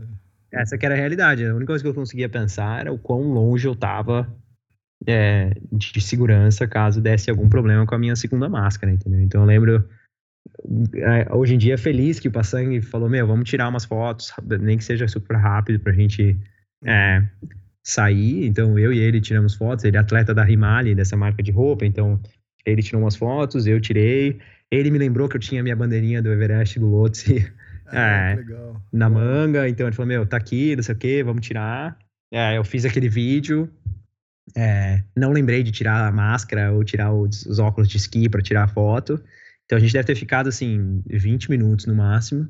E a gente já começou, o que é, é, é, meio desesperador é que você começa a ver a fila de pessoas começando a passar pelo escalão uhum. Hillary, entendeu?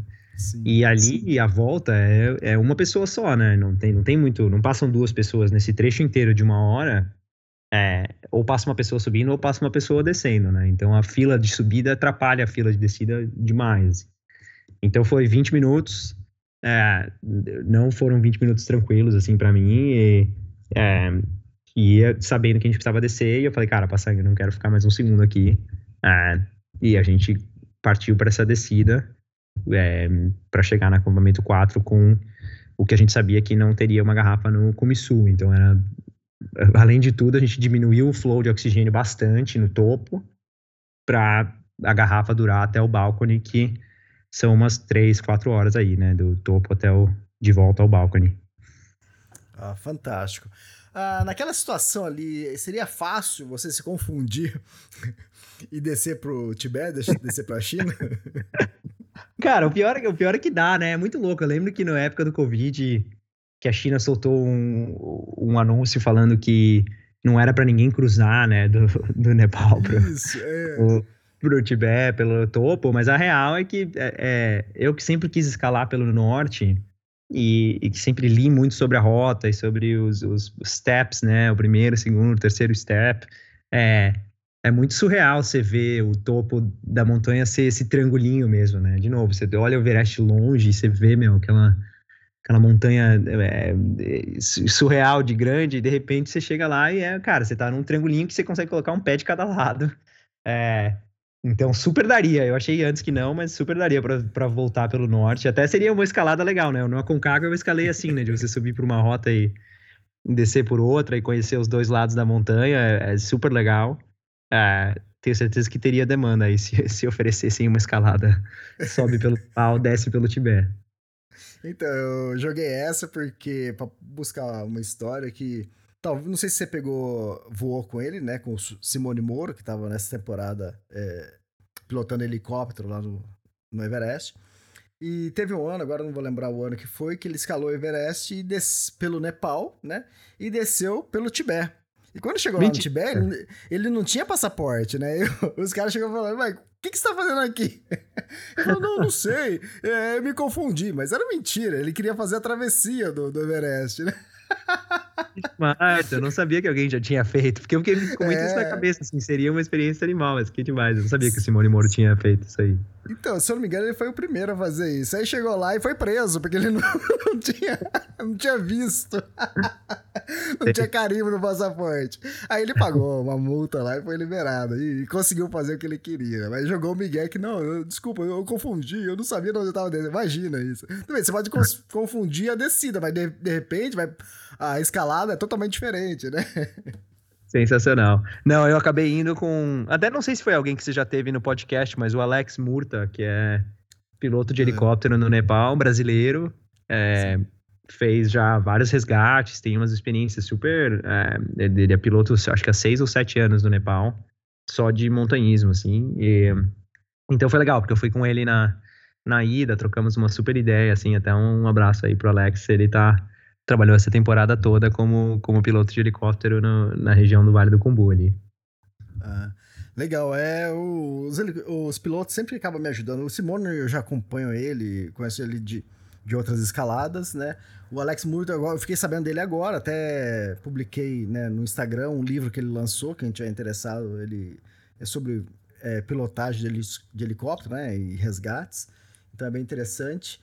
E tem o Maurício Folini também, que estava trabalhando nessa. Já há muitos anos trabalha no Everest. Né? A Simone também. Parece que tem uma história aí, eu estou falando aqui, mas eu não tenho 100% de confirmação, mas o, for, foi caçada uh, o, o, a carteira de voo do Simone Moro nessa temporada. E ah, porque, ele foi, porque ele foi resgatar um, uma pessoa no campo 3, né? Com ir por corda, içamento de corda, né? E é proibido, e eles não deixam, né?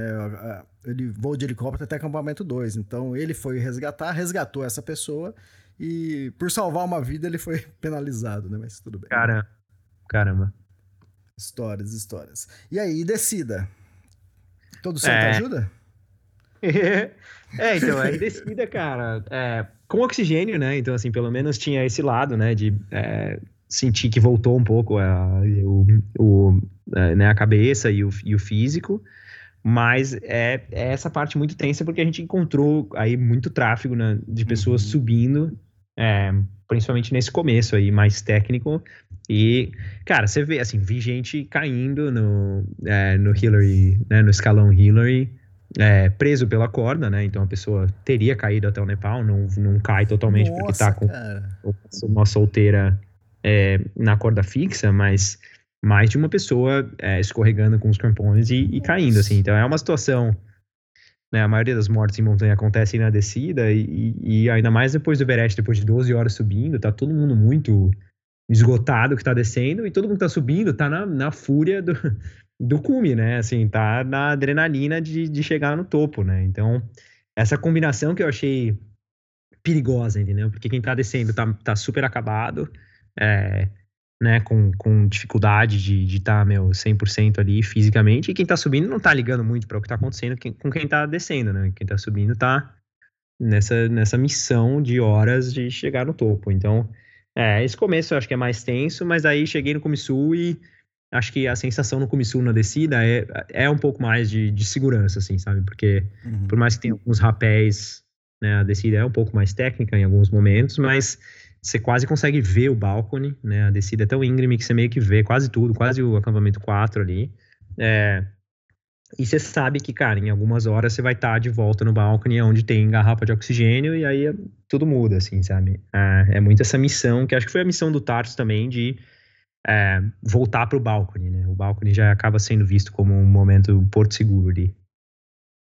É, exatamente. O Tarso chega a falar que ele chegou a rastejar para sair do Kumisu para começar a descer, rastejar. Mas aí parece que ele encontrou algumas garrafas no chão, né? Não sei se eram garrafas novas ou não, mas ele falou que testou algumas, aí uma tinha oxigênio e acabou descendo, né? E... Sim. Mas fantástico. Do cume até. Aí tudo bem, até o balcone se for em torno de 4 horas. Aí trocou o cilindro de oxigênio lá. E até o. Do cume até o 4, quantas horas foram? Eu acho que no final foram umas, umas quatro horas, eu acho, total. Hum, quatro, cinco tá. horas de descida, é, umas 11, 12 de subida, né? Então é um, é um dia bem longo, né? É, eu acho que eu cheguei de volta no acampamento 4 umas 4 da tarde, por aí, do dia seguinte, tendo saído 8 da noite no, do dia anterior, né? Então, é realmente umas 16, 15, 16 horas de ir de volta. É, e para mim, essa chegada foi muito esquisita, né? Porque eu cheguei, acho que no acampamento 4 e, e, o corpo humano tem muito isso também, né? Eu tava provavelmente funcionando na base da adrenalina, é, esse, esse período todo, né? Principalmente esse final. É, comi um gel de carboidrato de 100 calorias né? nessas 15, 16 horas. Tomei 200 Caramba. ml de água, que era meia garrafinha que eu tinha no meu macacão antes de congelar tudo. É, e aí você senta na barraca, nós três de novo, né? Foi aí que a gente descobriu que o Sherpa achou que estava muito frio e voltou antes, porque é, não achou que era um bom dia de escalar. E a gente sentou os três e, é, e aí eu desabei, entendeu? E aí foi o vídeo que acho que você é, compartilhou também, que foi a hora que eu entendi o que tinha acontecido, assim, sabe? E o risco que tinha rolado naquela noite, entendeu? É, então acho que tá seguro ali, por mais que o acampamento 4 não seja o lugar mais seguro do mundo, mas tá dentro de uma barraca com uma garrafa nova de oxigênio. É, minha máscara tinha descongelado nesse momento, porque estava dentro do macacão, então é, minha máscara volta a funcionar, então tô com duas máscaras. É, aí falei, caramba, sobrevivi, né? Assim, foi uma sensação meio, meio é, maluca de, de ter sobrevivido uma coisa que, que, que poderia ter ido pro outro lado também, né? Assim, acho que era essa sensação no acampamento 4. Pô, sobrevivi, mas só tem mais uma montanha de 8 mil pra, pra escalar. é. É, durei. Cara, eu, assim, eu, eu, não, eu tinha certeza que eu não ia pro Lotse quando eu voltei pro 4. Ah, é? Essa que é a real, assim. Ah, porque eu cheguei lá e eu tava, meu, super em choque. Mandei mensagem pra Ilana. É, eu falei que tinha, tinha dado certo, mas que eu tava. É, tinha passado uns perrengues, né? Óbvio, a gente não quer nunca explicar totalmente o que aconteceu, mas. É, e aí foi, é, foi um momento de conversar muito com o Passang. É, falei para ele, falei, cara, não, não sei se eu tô mentalmente preparado para comer umas coisas aqui, dormir meia hora e partir daqui a, daqui a 4, 5 horas para uma outra montanha de 8.500 numa escalada ainda mais técnica do que o Everest, né? Que o Lotse acaba sendo bem mais técnico toda, toda a jornada. E aí a gente ficou putz, uma hora conversando sobre tudo que aconteceu, as decisões que a gente tomou, é, o que aconteceu com a máscara, ficou olhando as peças. É, e aí acho que o fato da minha máscara ter descongelado e, e eu, inclusive, troquei de volta para ela na barraca, né? O passante falou, cara, sua máscara tá funcionando, tipo, não é que ela quebrou, né? Muito administrar a coisa da temperatura, porque estava mais frio do que o esperado, mas. É, então, acho que a gente conversou muito sobre isso e, e ele falou: Meu, Lotse é, é na descida, né? Tipo, você, você desce do acampamento 4 e no, entre o acampamento 4 do Everest e, e o 3 do Everest tem o acampamento 4 do Lotse, né? Então, na descida, você meio que chega na parede do Lotse e aí você sobe em direção ao topo. Então ele falou, cara, vamos, vamos, vamos fazer isso, vamos se preparar para ir. E se você sentir na hora que chegar na, na entrada da canaleta ali que não é para ser, não é para ser, a gente desce pro 2, entendeu? Ah, então foi muito com essa cabeça que eu decidi é, topar esse desafio, entendeu? Falei assim, meu, vamos, vamos nessa, a gente vai ter que descer de qualquer jeito. É, 10 da noite, 11 da noite era o plano de sair, a gente acabou saindo bem mais tarde que isso, dormimos, assim, tivemos que descansar mais. E eu sabia que se, eu, se precisasse eu poderia é, abortar o plano, entendeu? Eu não queria fazer nenhuma maluquice. Ah, legal, porque já é caminho ali, né? Ah, e por que que a CTSS, ela, ela a descida Everest você dorme no campo 4 e não no campo 4 do Lotse, né? Acaba otimizando o acampamento? É, eu acaba muito. É, acho que quem escala só o Lotse, então tinha umas pessoas no, no nosso time que estavam indo escalar só o, o Lotse, né? E aí essas pessoas utilizam aquele acampamento 4 do Lotse, que é um acampamento bem pequenininho na, na neve, assim. É, mas que já é na entrada da canaleta, né? E, e, e pra gente acho que foi muito isso. Levar as barracas já é um desafio tão grande, você ter que montar barracas no 4 do Lotse e no 4 do Everest para a mesma pessoa, é, aumenta muito a logística, né? De, é, da escalada. E ainda mais quando você vai fazer uma depois da outra, um dia seguinte, seria muito cansativo escalar o Everest e aí ao invés de voltar para o 4 do Everest, voltar para o 4 do Lotse, entendeu? Porque você teria que passar pelo escalão Genebra. É, é. No, no, é, numa descida mais técnica e tal, e, e, e, e ir para lá. Então a gente optou, e eu achei que foi bom esse esquema, assim, optou por voltar para o 4 do Everest, descansar lá, e aí quando você sai de lá, você já sai para descer é, totalmente, né? Você já sai, porque quando você escala o Lotus, você volta direto pro 2, né? Você não para em lugar nenhum, tipo, então é, a gente saiu do 4 do Everest, escalou o Lotus e aí você desce pro 2. Então esse dia foi um dia maior do que eu tava esperando, assim, né? Acabou sendo um dia de quase 17 horas. É, toda, toda essa jornada até o, o acampamento 2 do Everest de volta. Ah, fantástico. Ah, eu tô falando isso porque é, tem expedições que do cume eles descem direto pro C4 do Lotus. E o pessoal também gosta de acompanhar pelos extremos porque é muito visual, né? Eu tenho a foto ali, né? Uma foto que eu consegui já faz vários anos, que mostra é, o, todo. É, eu tenho a foto principal que mostra desde lá de Lukla até o Everest. Depois, quando faz o ataque ao cume do Everest, eu acabo usando uma outra foto, que é um zoom, que mostra bem o, o caminho para o cume do Everest e também aparece o Lotus, né? E o interessante é que quem está acompanhando pelo Garmin é, ali é diferente. Ali você vê um, uma carta topográfica. E o acampamento 4 do Lotus está marcado como acampamento 3S. Então ninguém entende nada. Vai falar, mas o que, que é isso, né? E o acampamento 3 é, não tem registro, não está marcado no, no mapa. Né? Então as pessoas ficam meio perdidas. Né? Muitas esposas, é, pessoal da, da, família de outros escaladores falaram assim: ah, Elias, ele já chegou no 3. Eu falei, não, não, eles estão no 4 do Lotus, né? Porque lá está marcado como 3S, né? Então tem essa confusão. Sim. Por isso que o pessoal acaba gostando de acompanhar pelo extremos, porque ali é visual, né? Mostra o ponto que tá na montanha, fica mais simples. Mas, cara. É... Não, não, desculpa. É... Eu perguntei, né? Pô, por que vocês não desceram direto pro C4 do Lotus? Mas parece, ó, isso pelo que eu acompanhei no, no, no seu Garmin, né? Parece que você fez do C4 do, do Everest ao C4 do Lotus em uma hora. É perto. Entre é, super perto. É super perto. da, não, daria para ter feito. Eu acho que foi mais. Talvez tenha sido mais a coisa da logística de você ter que ter. É, eu acho que pela CTSS e tal, você ter que ter montado os dois acampamentos para a mesma pessoa por um dia só, entendeu? Uhum. Então a gente é, não, não tinha. Teria que ter montado barraca e, e oxigênio no 4 do Everest, e aí barraca e oxigênio no 4 do Lotus. A gente optou por.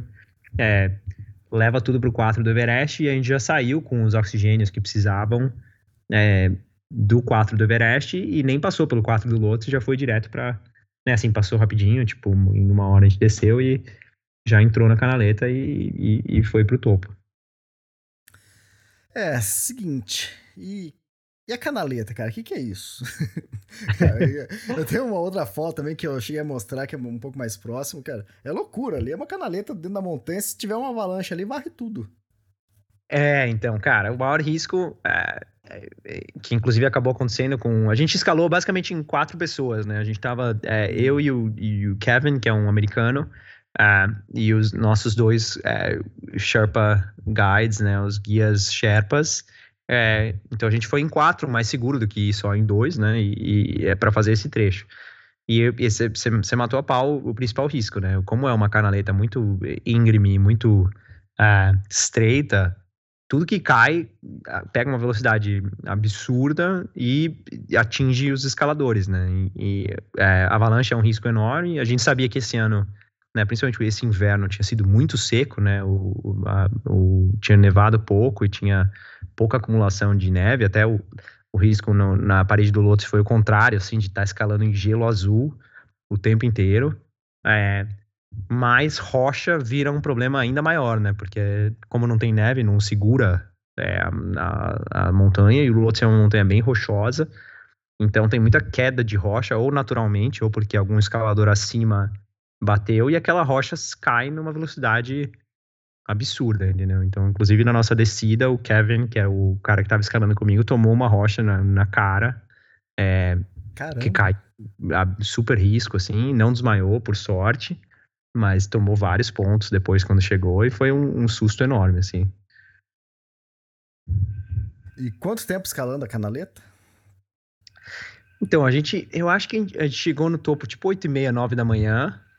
É, e a gente deve ter entrado na canaleta tipo 3 e meia da manhã. Eu acho, então, eu acho que foram umas 5, 6 horas é, entre né, a entrada da canaleta e, e, o topo. Tudo tempo aproximado de novo, né? Mas é, mas é, é uma escalada é, diferente do Everest, tem pouquíssimos é, trechos diferentes, né? Ela é uma pirambeira, é, às vezes 70 graus, 75 graus de inclinação, na neve, no barra gelo, assim, e você vai direto pro topo. A canaleta acaba quase que já no topo, acaba no cara falecido no, é, que eu comentei no começo, infelizmente, assim, mas você vai subindo pela neve e aí tem um trecho só que fica é, 100% na rocha, assim, então é o trecho talvez mais perigoso de você derrubar a rocha nas pessoas de baixo, porque você tá na neve o tempo inteiro e aí tem uma, um trecho é, que até inclusive acho que é o trecho que meio que sobe, some ainda mais o sinal,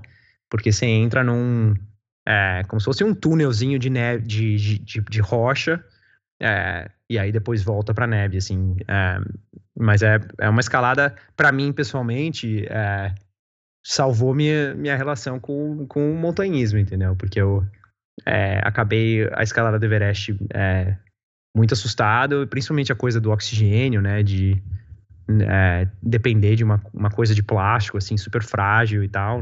tava mais preocupado com isso.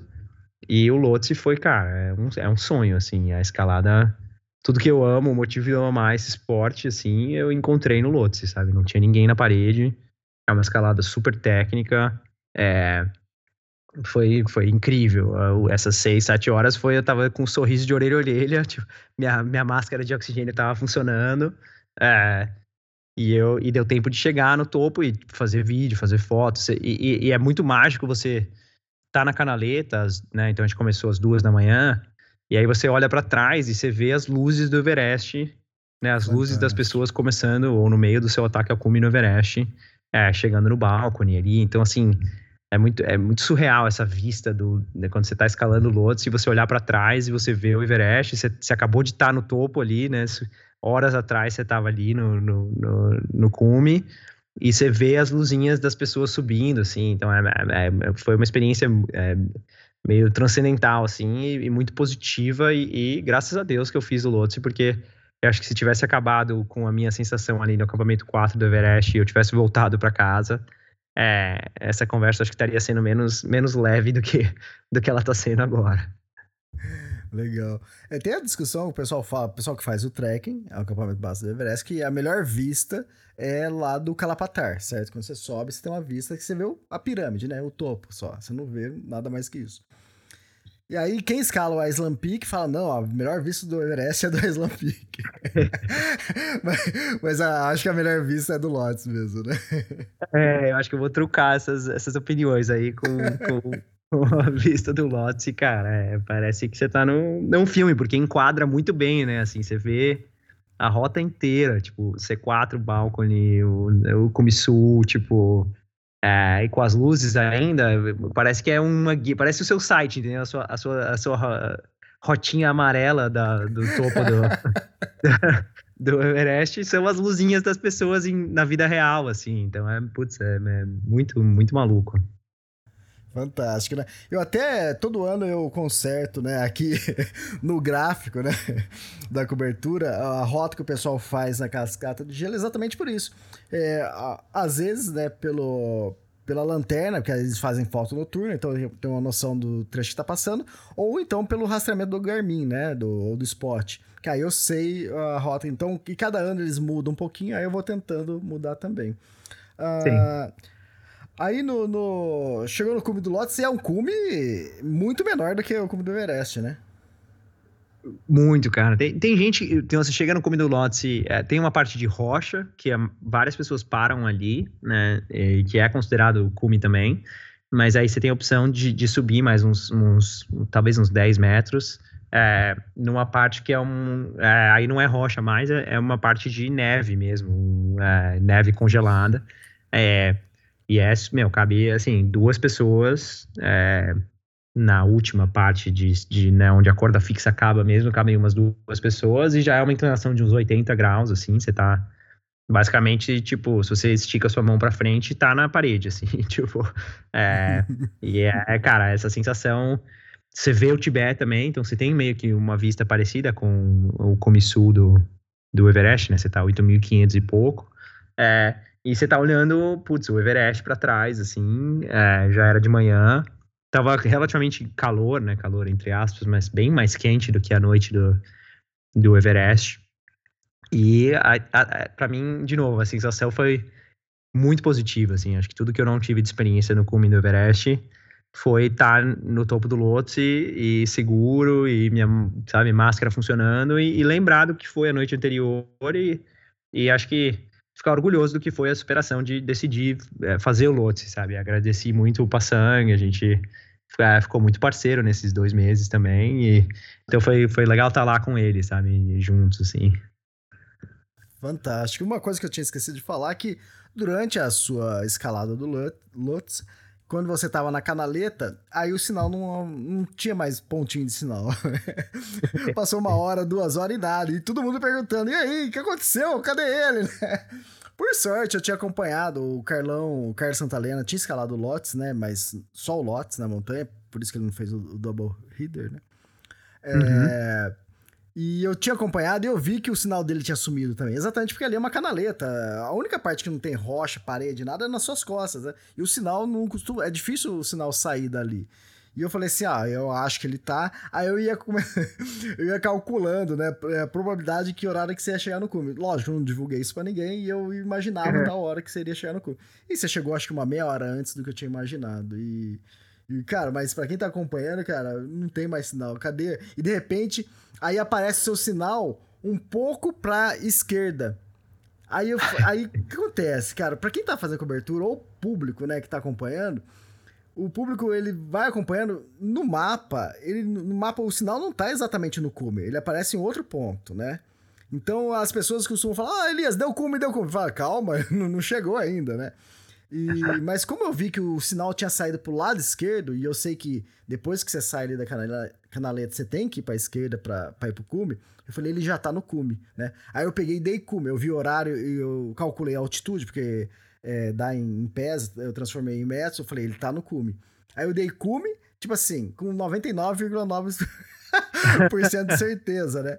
Aí o seu próximo sinal foi para voltando para direita. Falei, ah, exatamente isso. Agora voltou para direita e vai descer a canaleta, né? Então acabou batendo. Então é essas tensões, né?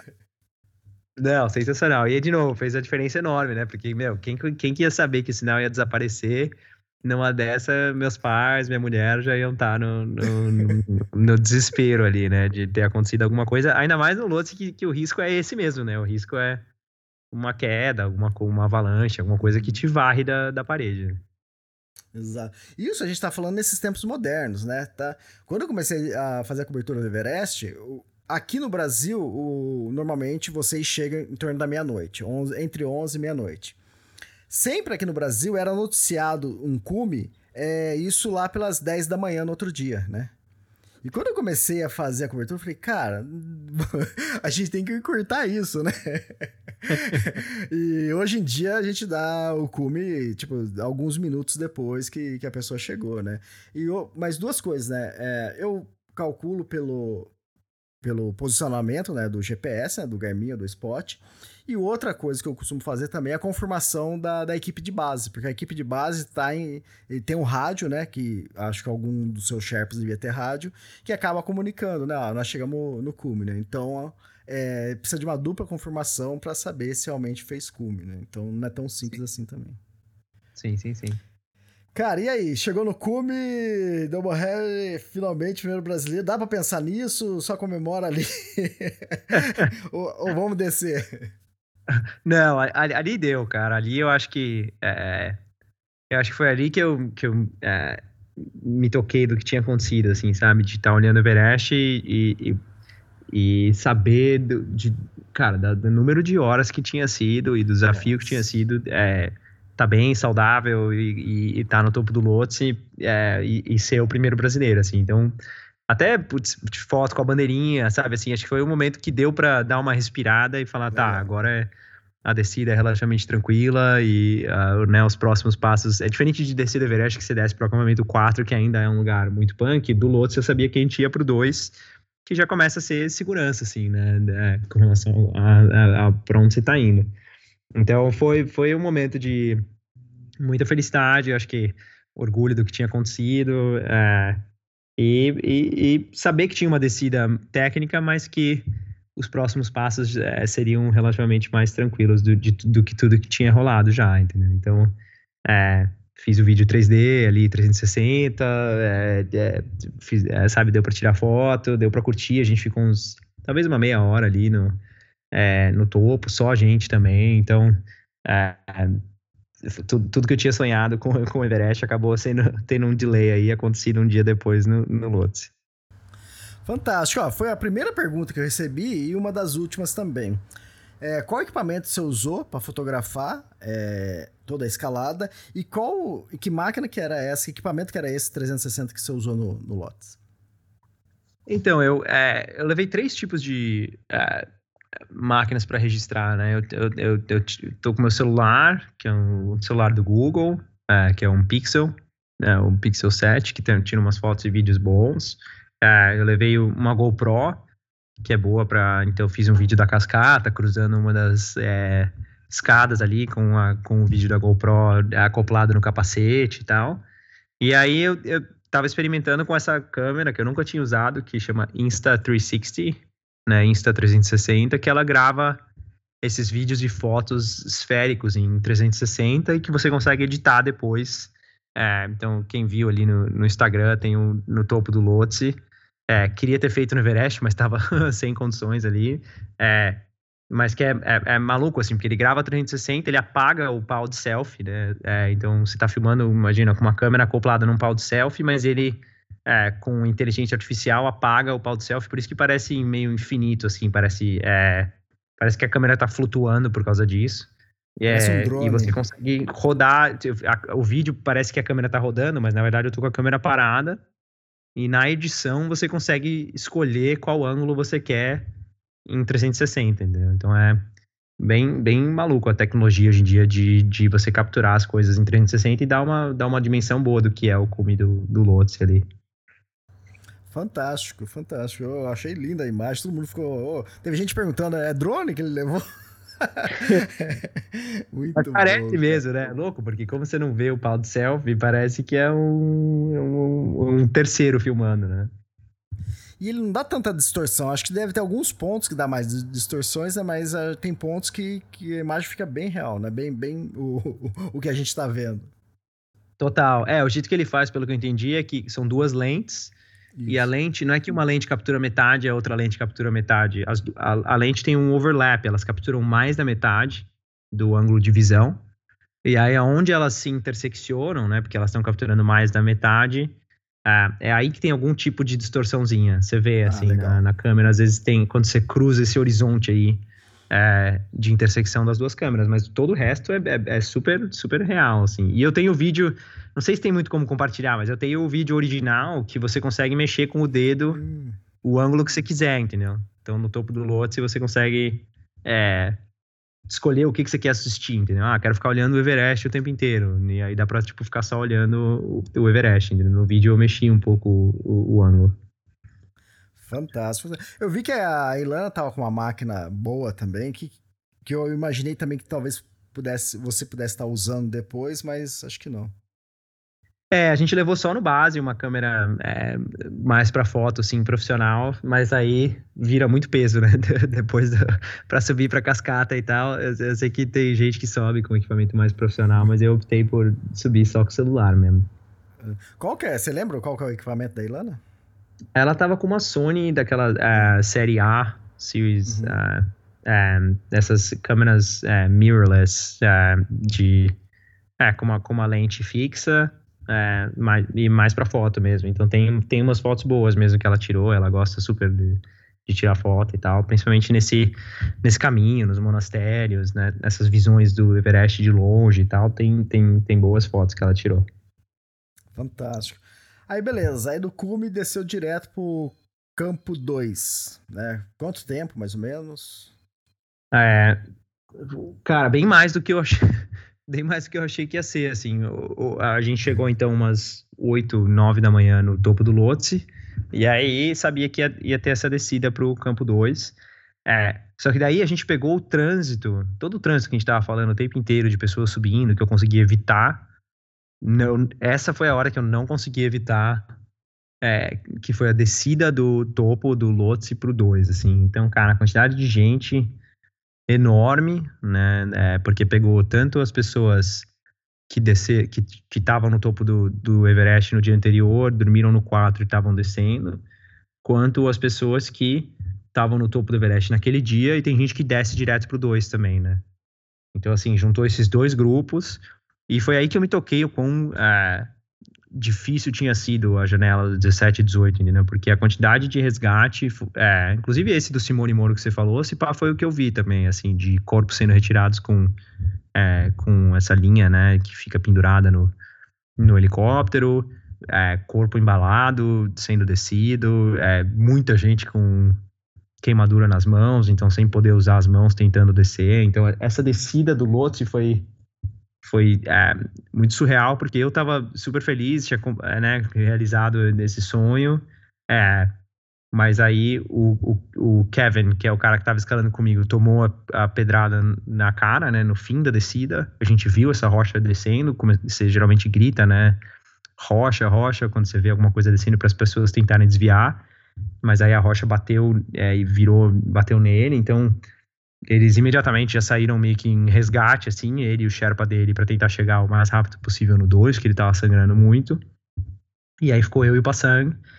E, cara, uma quantidade enorme de pessoas e uma quantidade enorme de pessoas em situação é, muito é, muito punk, assim, ou, ou, ou, ou, com cegueira de montanha, então pessoas sem enxergar, pessoas que não podiam usar a mão.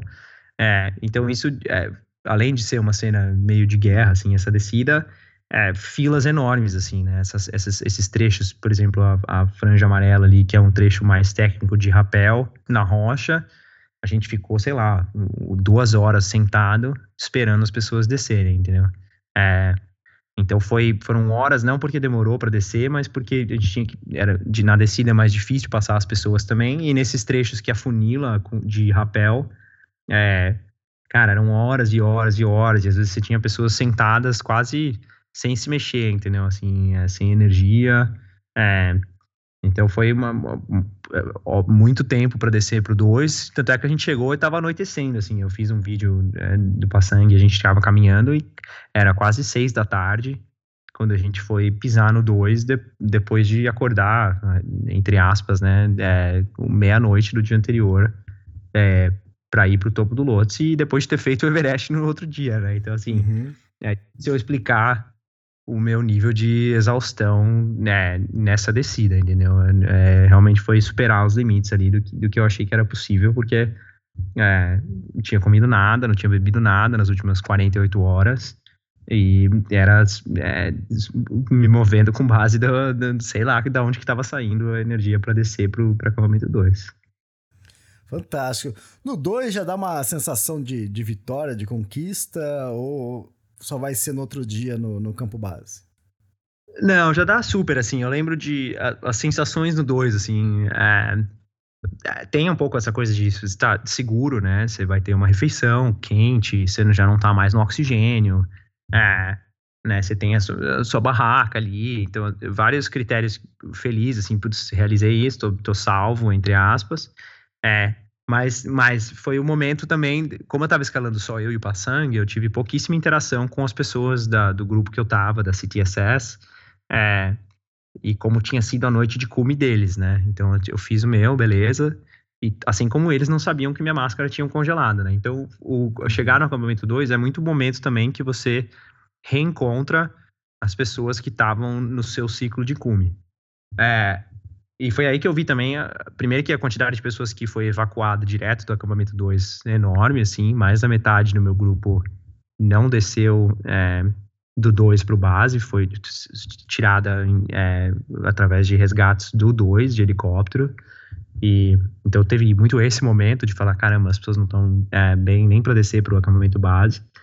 E a quantidade de congelamento é, no nosso grupo, inclusive, aí quase um terço das pessoas tendo algum tipo de congelamento nos dedos, ou do pé ou da mão.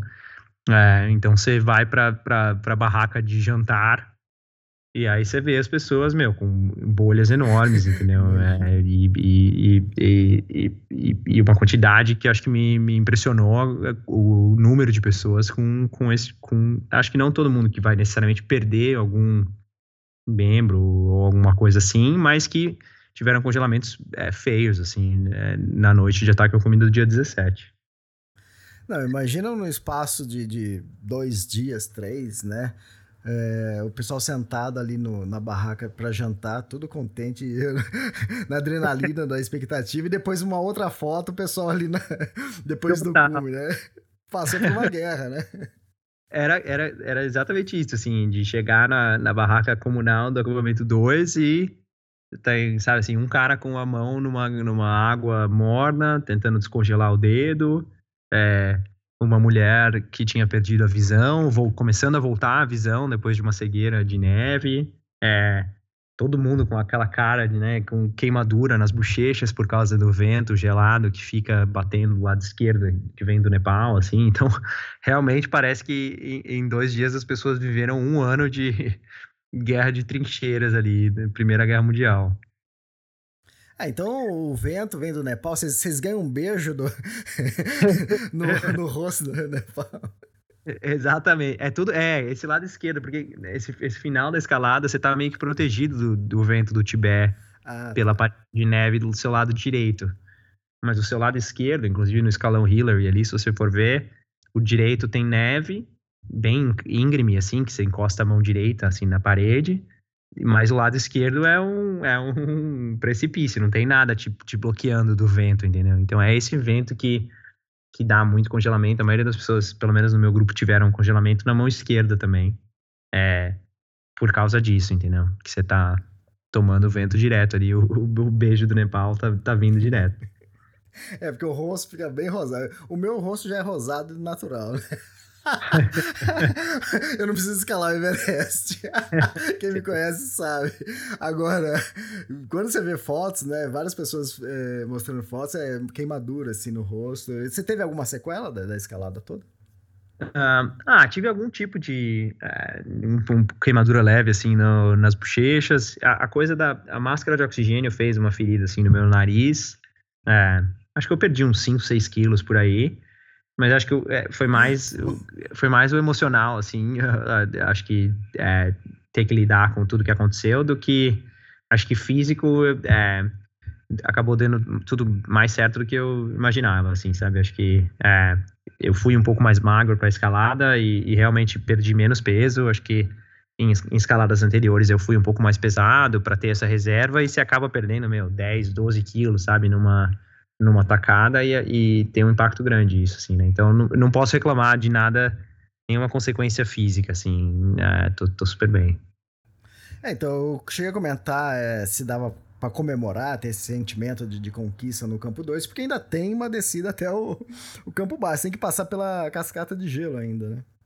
Total, e aí esse finalzinho, é, a gente auxiliou um cara do nosso é, da nossa equipe, aquele, a gente comentou algumas horas atrás aí o vírus, né? Então, aquele vírus que estava rolando é, pegou muitos dos Sherpas, inclusive vários Sherpas guias de pessoas foram evacuados do acampamento 2 com edema pulmonar é, nessa volta.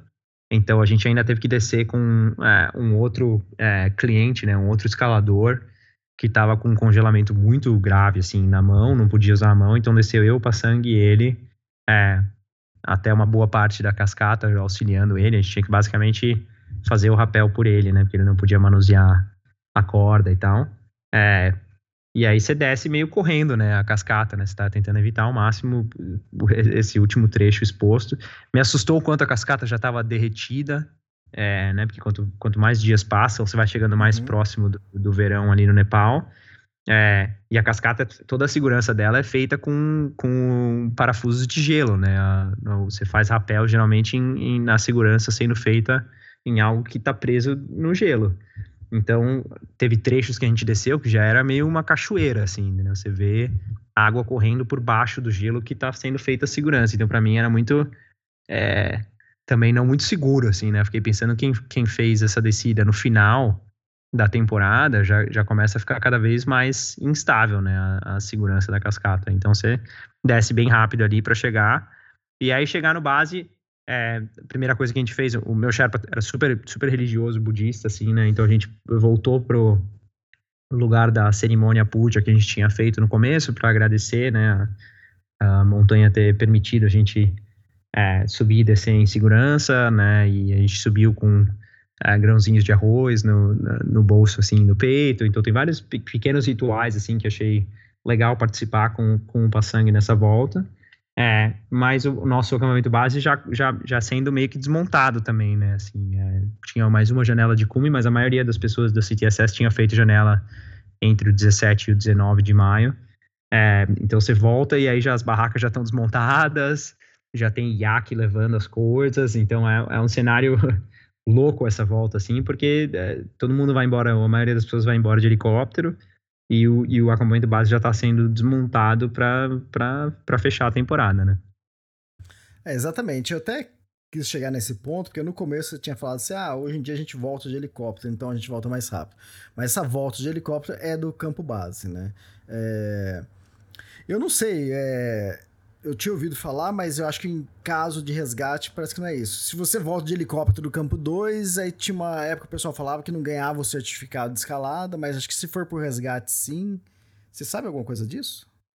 Ah, é uma boa, é, boa pergunta. Eu não, eu não sei exatamente se, se tem algum impacto, porque, ah, pelo menos pela quantidade de pessoas que eu vi fazendo, eu imagino que não tenha impacto de certificado, né? Porque realmente muita gente. É, voando direto do 2, tanto pessoas em situação é, emergencial, assim, mas também pessoas que, quem tem muito dinheiro, né, é, topa pagar, era, acho que era 10 mil dólares, a, grana, né, quase 50 mil reais, é, a saída direto do 2 para Katmandu, entendeu? Então, mas tinha gente que fazia porque não queria descer a cascata e queria fazer porque tava, se sentia mais confortável fazendo isso. É, eu imagino que essas pessoas vão ganhar também o, o certificado, não sei. também imagino. E tá, então depois você ali você dormiu no, no, campo base, no dia seguinte você pegou o helicóptero e foi para Katmandu. Depois que chegou em Katmandu, você tem alguma entrevista para certificar que você fez cume para depois você receber o, o certificado? Como que é? O, então, quem acaba administrando isso hoje em dia com é, o governo nepalês são as empresas que você contrata de logística. Ah, tá bom. É, e aí, o, o que eles fazem é você. Eles mandam os registros dele, de rádio e tal, da hora que você ligou, mas você também precisa mandar foto e onde eles veem a metadata é, no topo, com horário. E aí eles cruzam todas essas informações da empresa que você usou, é, das fotos e do Sherpa, geralmente, que você usa para confirmar e emitir o certificado. Então, por exemplo, eu nesse momento não tenho os meus certificados ainda, já mandei todas as informações, e aí o, o governo do Nepal manda de volta. É, pelo que eu entendi, não está sendo tão rápido essa, essa volta do certificado depois que eles confirmam individualmente cada escalador se chegou no topo ou não, que hora chegou, que dia chegou. É, normalmente isso demora um mês, dois meses. É legal isso, porque da julho, agosto, o montanhista mostra o certificado. Ó, oh, pessoal, cheguei no cume, dois meses depois. é fato, acho que, acho que vai rolar isso aí também. É, mas bem legal. Cara, bom, foi fantástico. Eu acho que eu consegui enganar você um pouquinho, porque eu falei, não, Roberto, vai ser uma hora só de podcast. É, eu senti que foi uma estratégia aí pra eu, pra eu me preparar aqui. Não, mas gostoso, acho que saiu matéria em outros lugares e tal, e é diferente quando você faz uma matéria é, de alguns minutos, né, e, e conta por cima Isso. o que aconteceu, acho que é esse tipo de conversa em formato mais longo do podcast acaba sendo um, um bom jeito de contar tudo o que aconteceu por lá, né.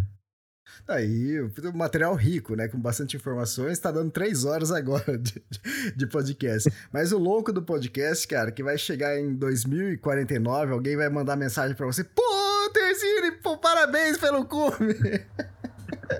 Ó, um abraço para você que tá em 2049, tá? Mas nós estamos aqui em 2023 ainda. Sensacional. Agora bateu o meu tempo da maratona aí. Três horas já, já, já, dá para considerar uma maratona esse, esse podcast. Olha, eu tenho, eu tenho um amigo, né? O Fábio Fuji, ele tava acompanhando também, né? A cobertura, né? E a gente tem um grupo de amigos dos HOTS, né? E amigo de infância. Ele falou: Elias, Roberto fez, acho que você fez maratona em 3 e 3 e 5 ou 3 e 7? Quanto, tempo você fez maratona? 3 e, é, 3 e 9. 3 e 9? Pô, o cara tá bem pra caramba fisicamente, pô. O cara... Eu tinha que treinar pra esse, pra esse double header aí, né? Exatamente. Nada vem, nada vem de graça, né? Exatamente. Cara, mais alguma coisa que você quer pontuar aí? Que a gente esqueceu de falar? Não, pô, acho que a gente. Uh acho que a gente cobriu tudo. Acho que eu, eu deixo aberto meu convite aí para quem está pensando em fazer algo parecido, quiser bater um papo, é, para mandar mensagem ali pelo Instagram. Acho que, de novo, quanto mais brasileiros interessados nesse esporte, melhor. E é, é sempre legal ajudar quem, quem tá querendo fazer desafios parecidos também, né? Então, queria agradecer de novo só mais uma vez por todo o trabalho e pela oportunidade de contar essa história aí, que não, não é tudo. É, feliz e, e, e, dando certo o tempo inteiro, mas acho que parte desses desafios são esses, esses momentos de superação também. Cara, fantástico. E durante a cobertura, eu tava finalizando meu livro da Patagônia, que chegou faz dois dias, agora tô começando a entregar. Então, quem quiser apoiar o Extremos também, ó, tem livro da Patagônia, tem livro do, do Trek do Everest, tem vários livros aí. Quem quiser apoiar e ajudar também, é só me procurar no, nas redes sociais ou no extremos.com.br e você pode ajudar. Terzini, parabéns, cara. Você escreveu o seu nome na história aqui no Montanhas Brasileiro. Faz tempo que várias pessoas estavam tentando e não conseguiam, e agora, fantástico. Pelo menos as pessoas agora têm um, um parâmetro, sabe como que é, e ainda mais com bastante informação aqui pelo, pelo podcast. Muito bom. Quem quiser te procurar pelo Instagram, como que é o seu Instagram? É, o meu Instagram é, é Terzini, T de tatu, E-R-Z-I-N-I. É, esse acho que é o jeito mais fácil hoje de, de entrar em contato e aí a partir de lá a gente te bate um papo também. Eu não sei se esse pessoal aí que tá em 2049 vai ter Instagram ainda, mas.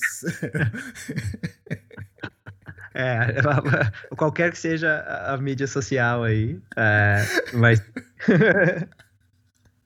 Quantos anos você vai ter em 2049? Mais ou menos, vai chuta aí. Quantos anos você vai ter em 2049? Vai ter gente te mandando mensagem. Tá com 50 e poucos anos aí, hoje em dia tem 33. Pô, tá bem pra caramba, vai estar tá escalando montanha aí, vai estar tá fazendo trilhas. Muito bom, muito bom. Então, Teresine, obrigado, obrigado pela disposição, pelo, por, por, esse longo podcast, mas foi fantástico e parabéns pela conquista.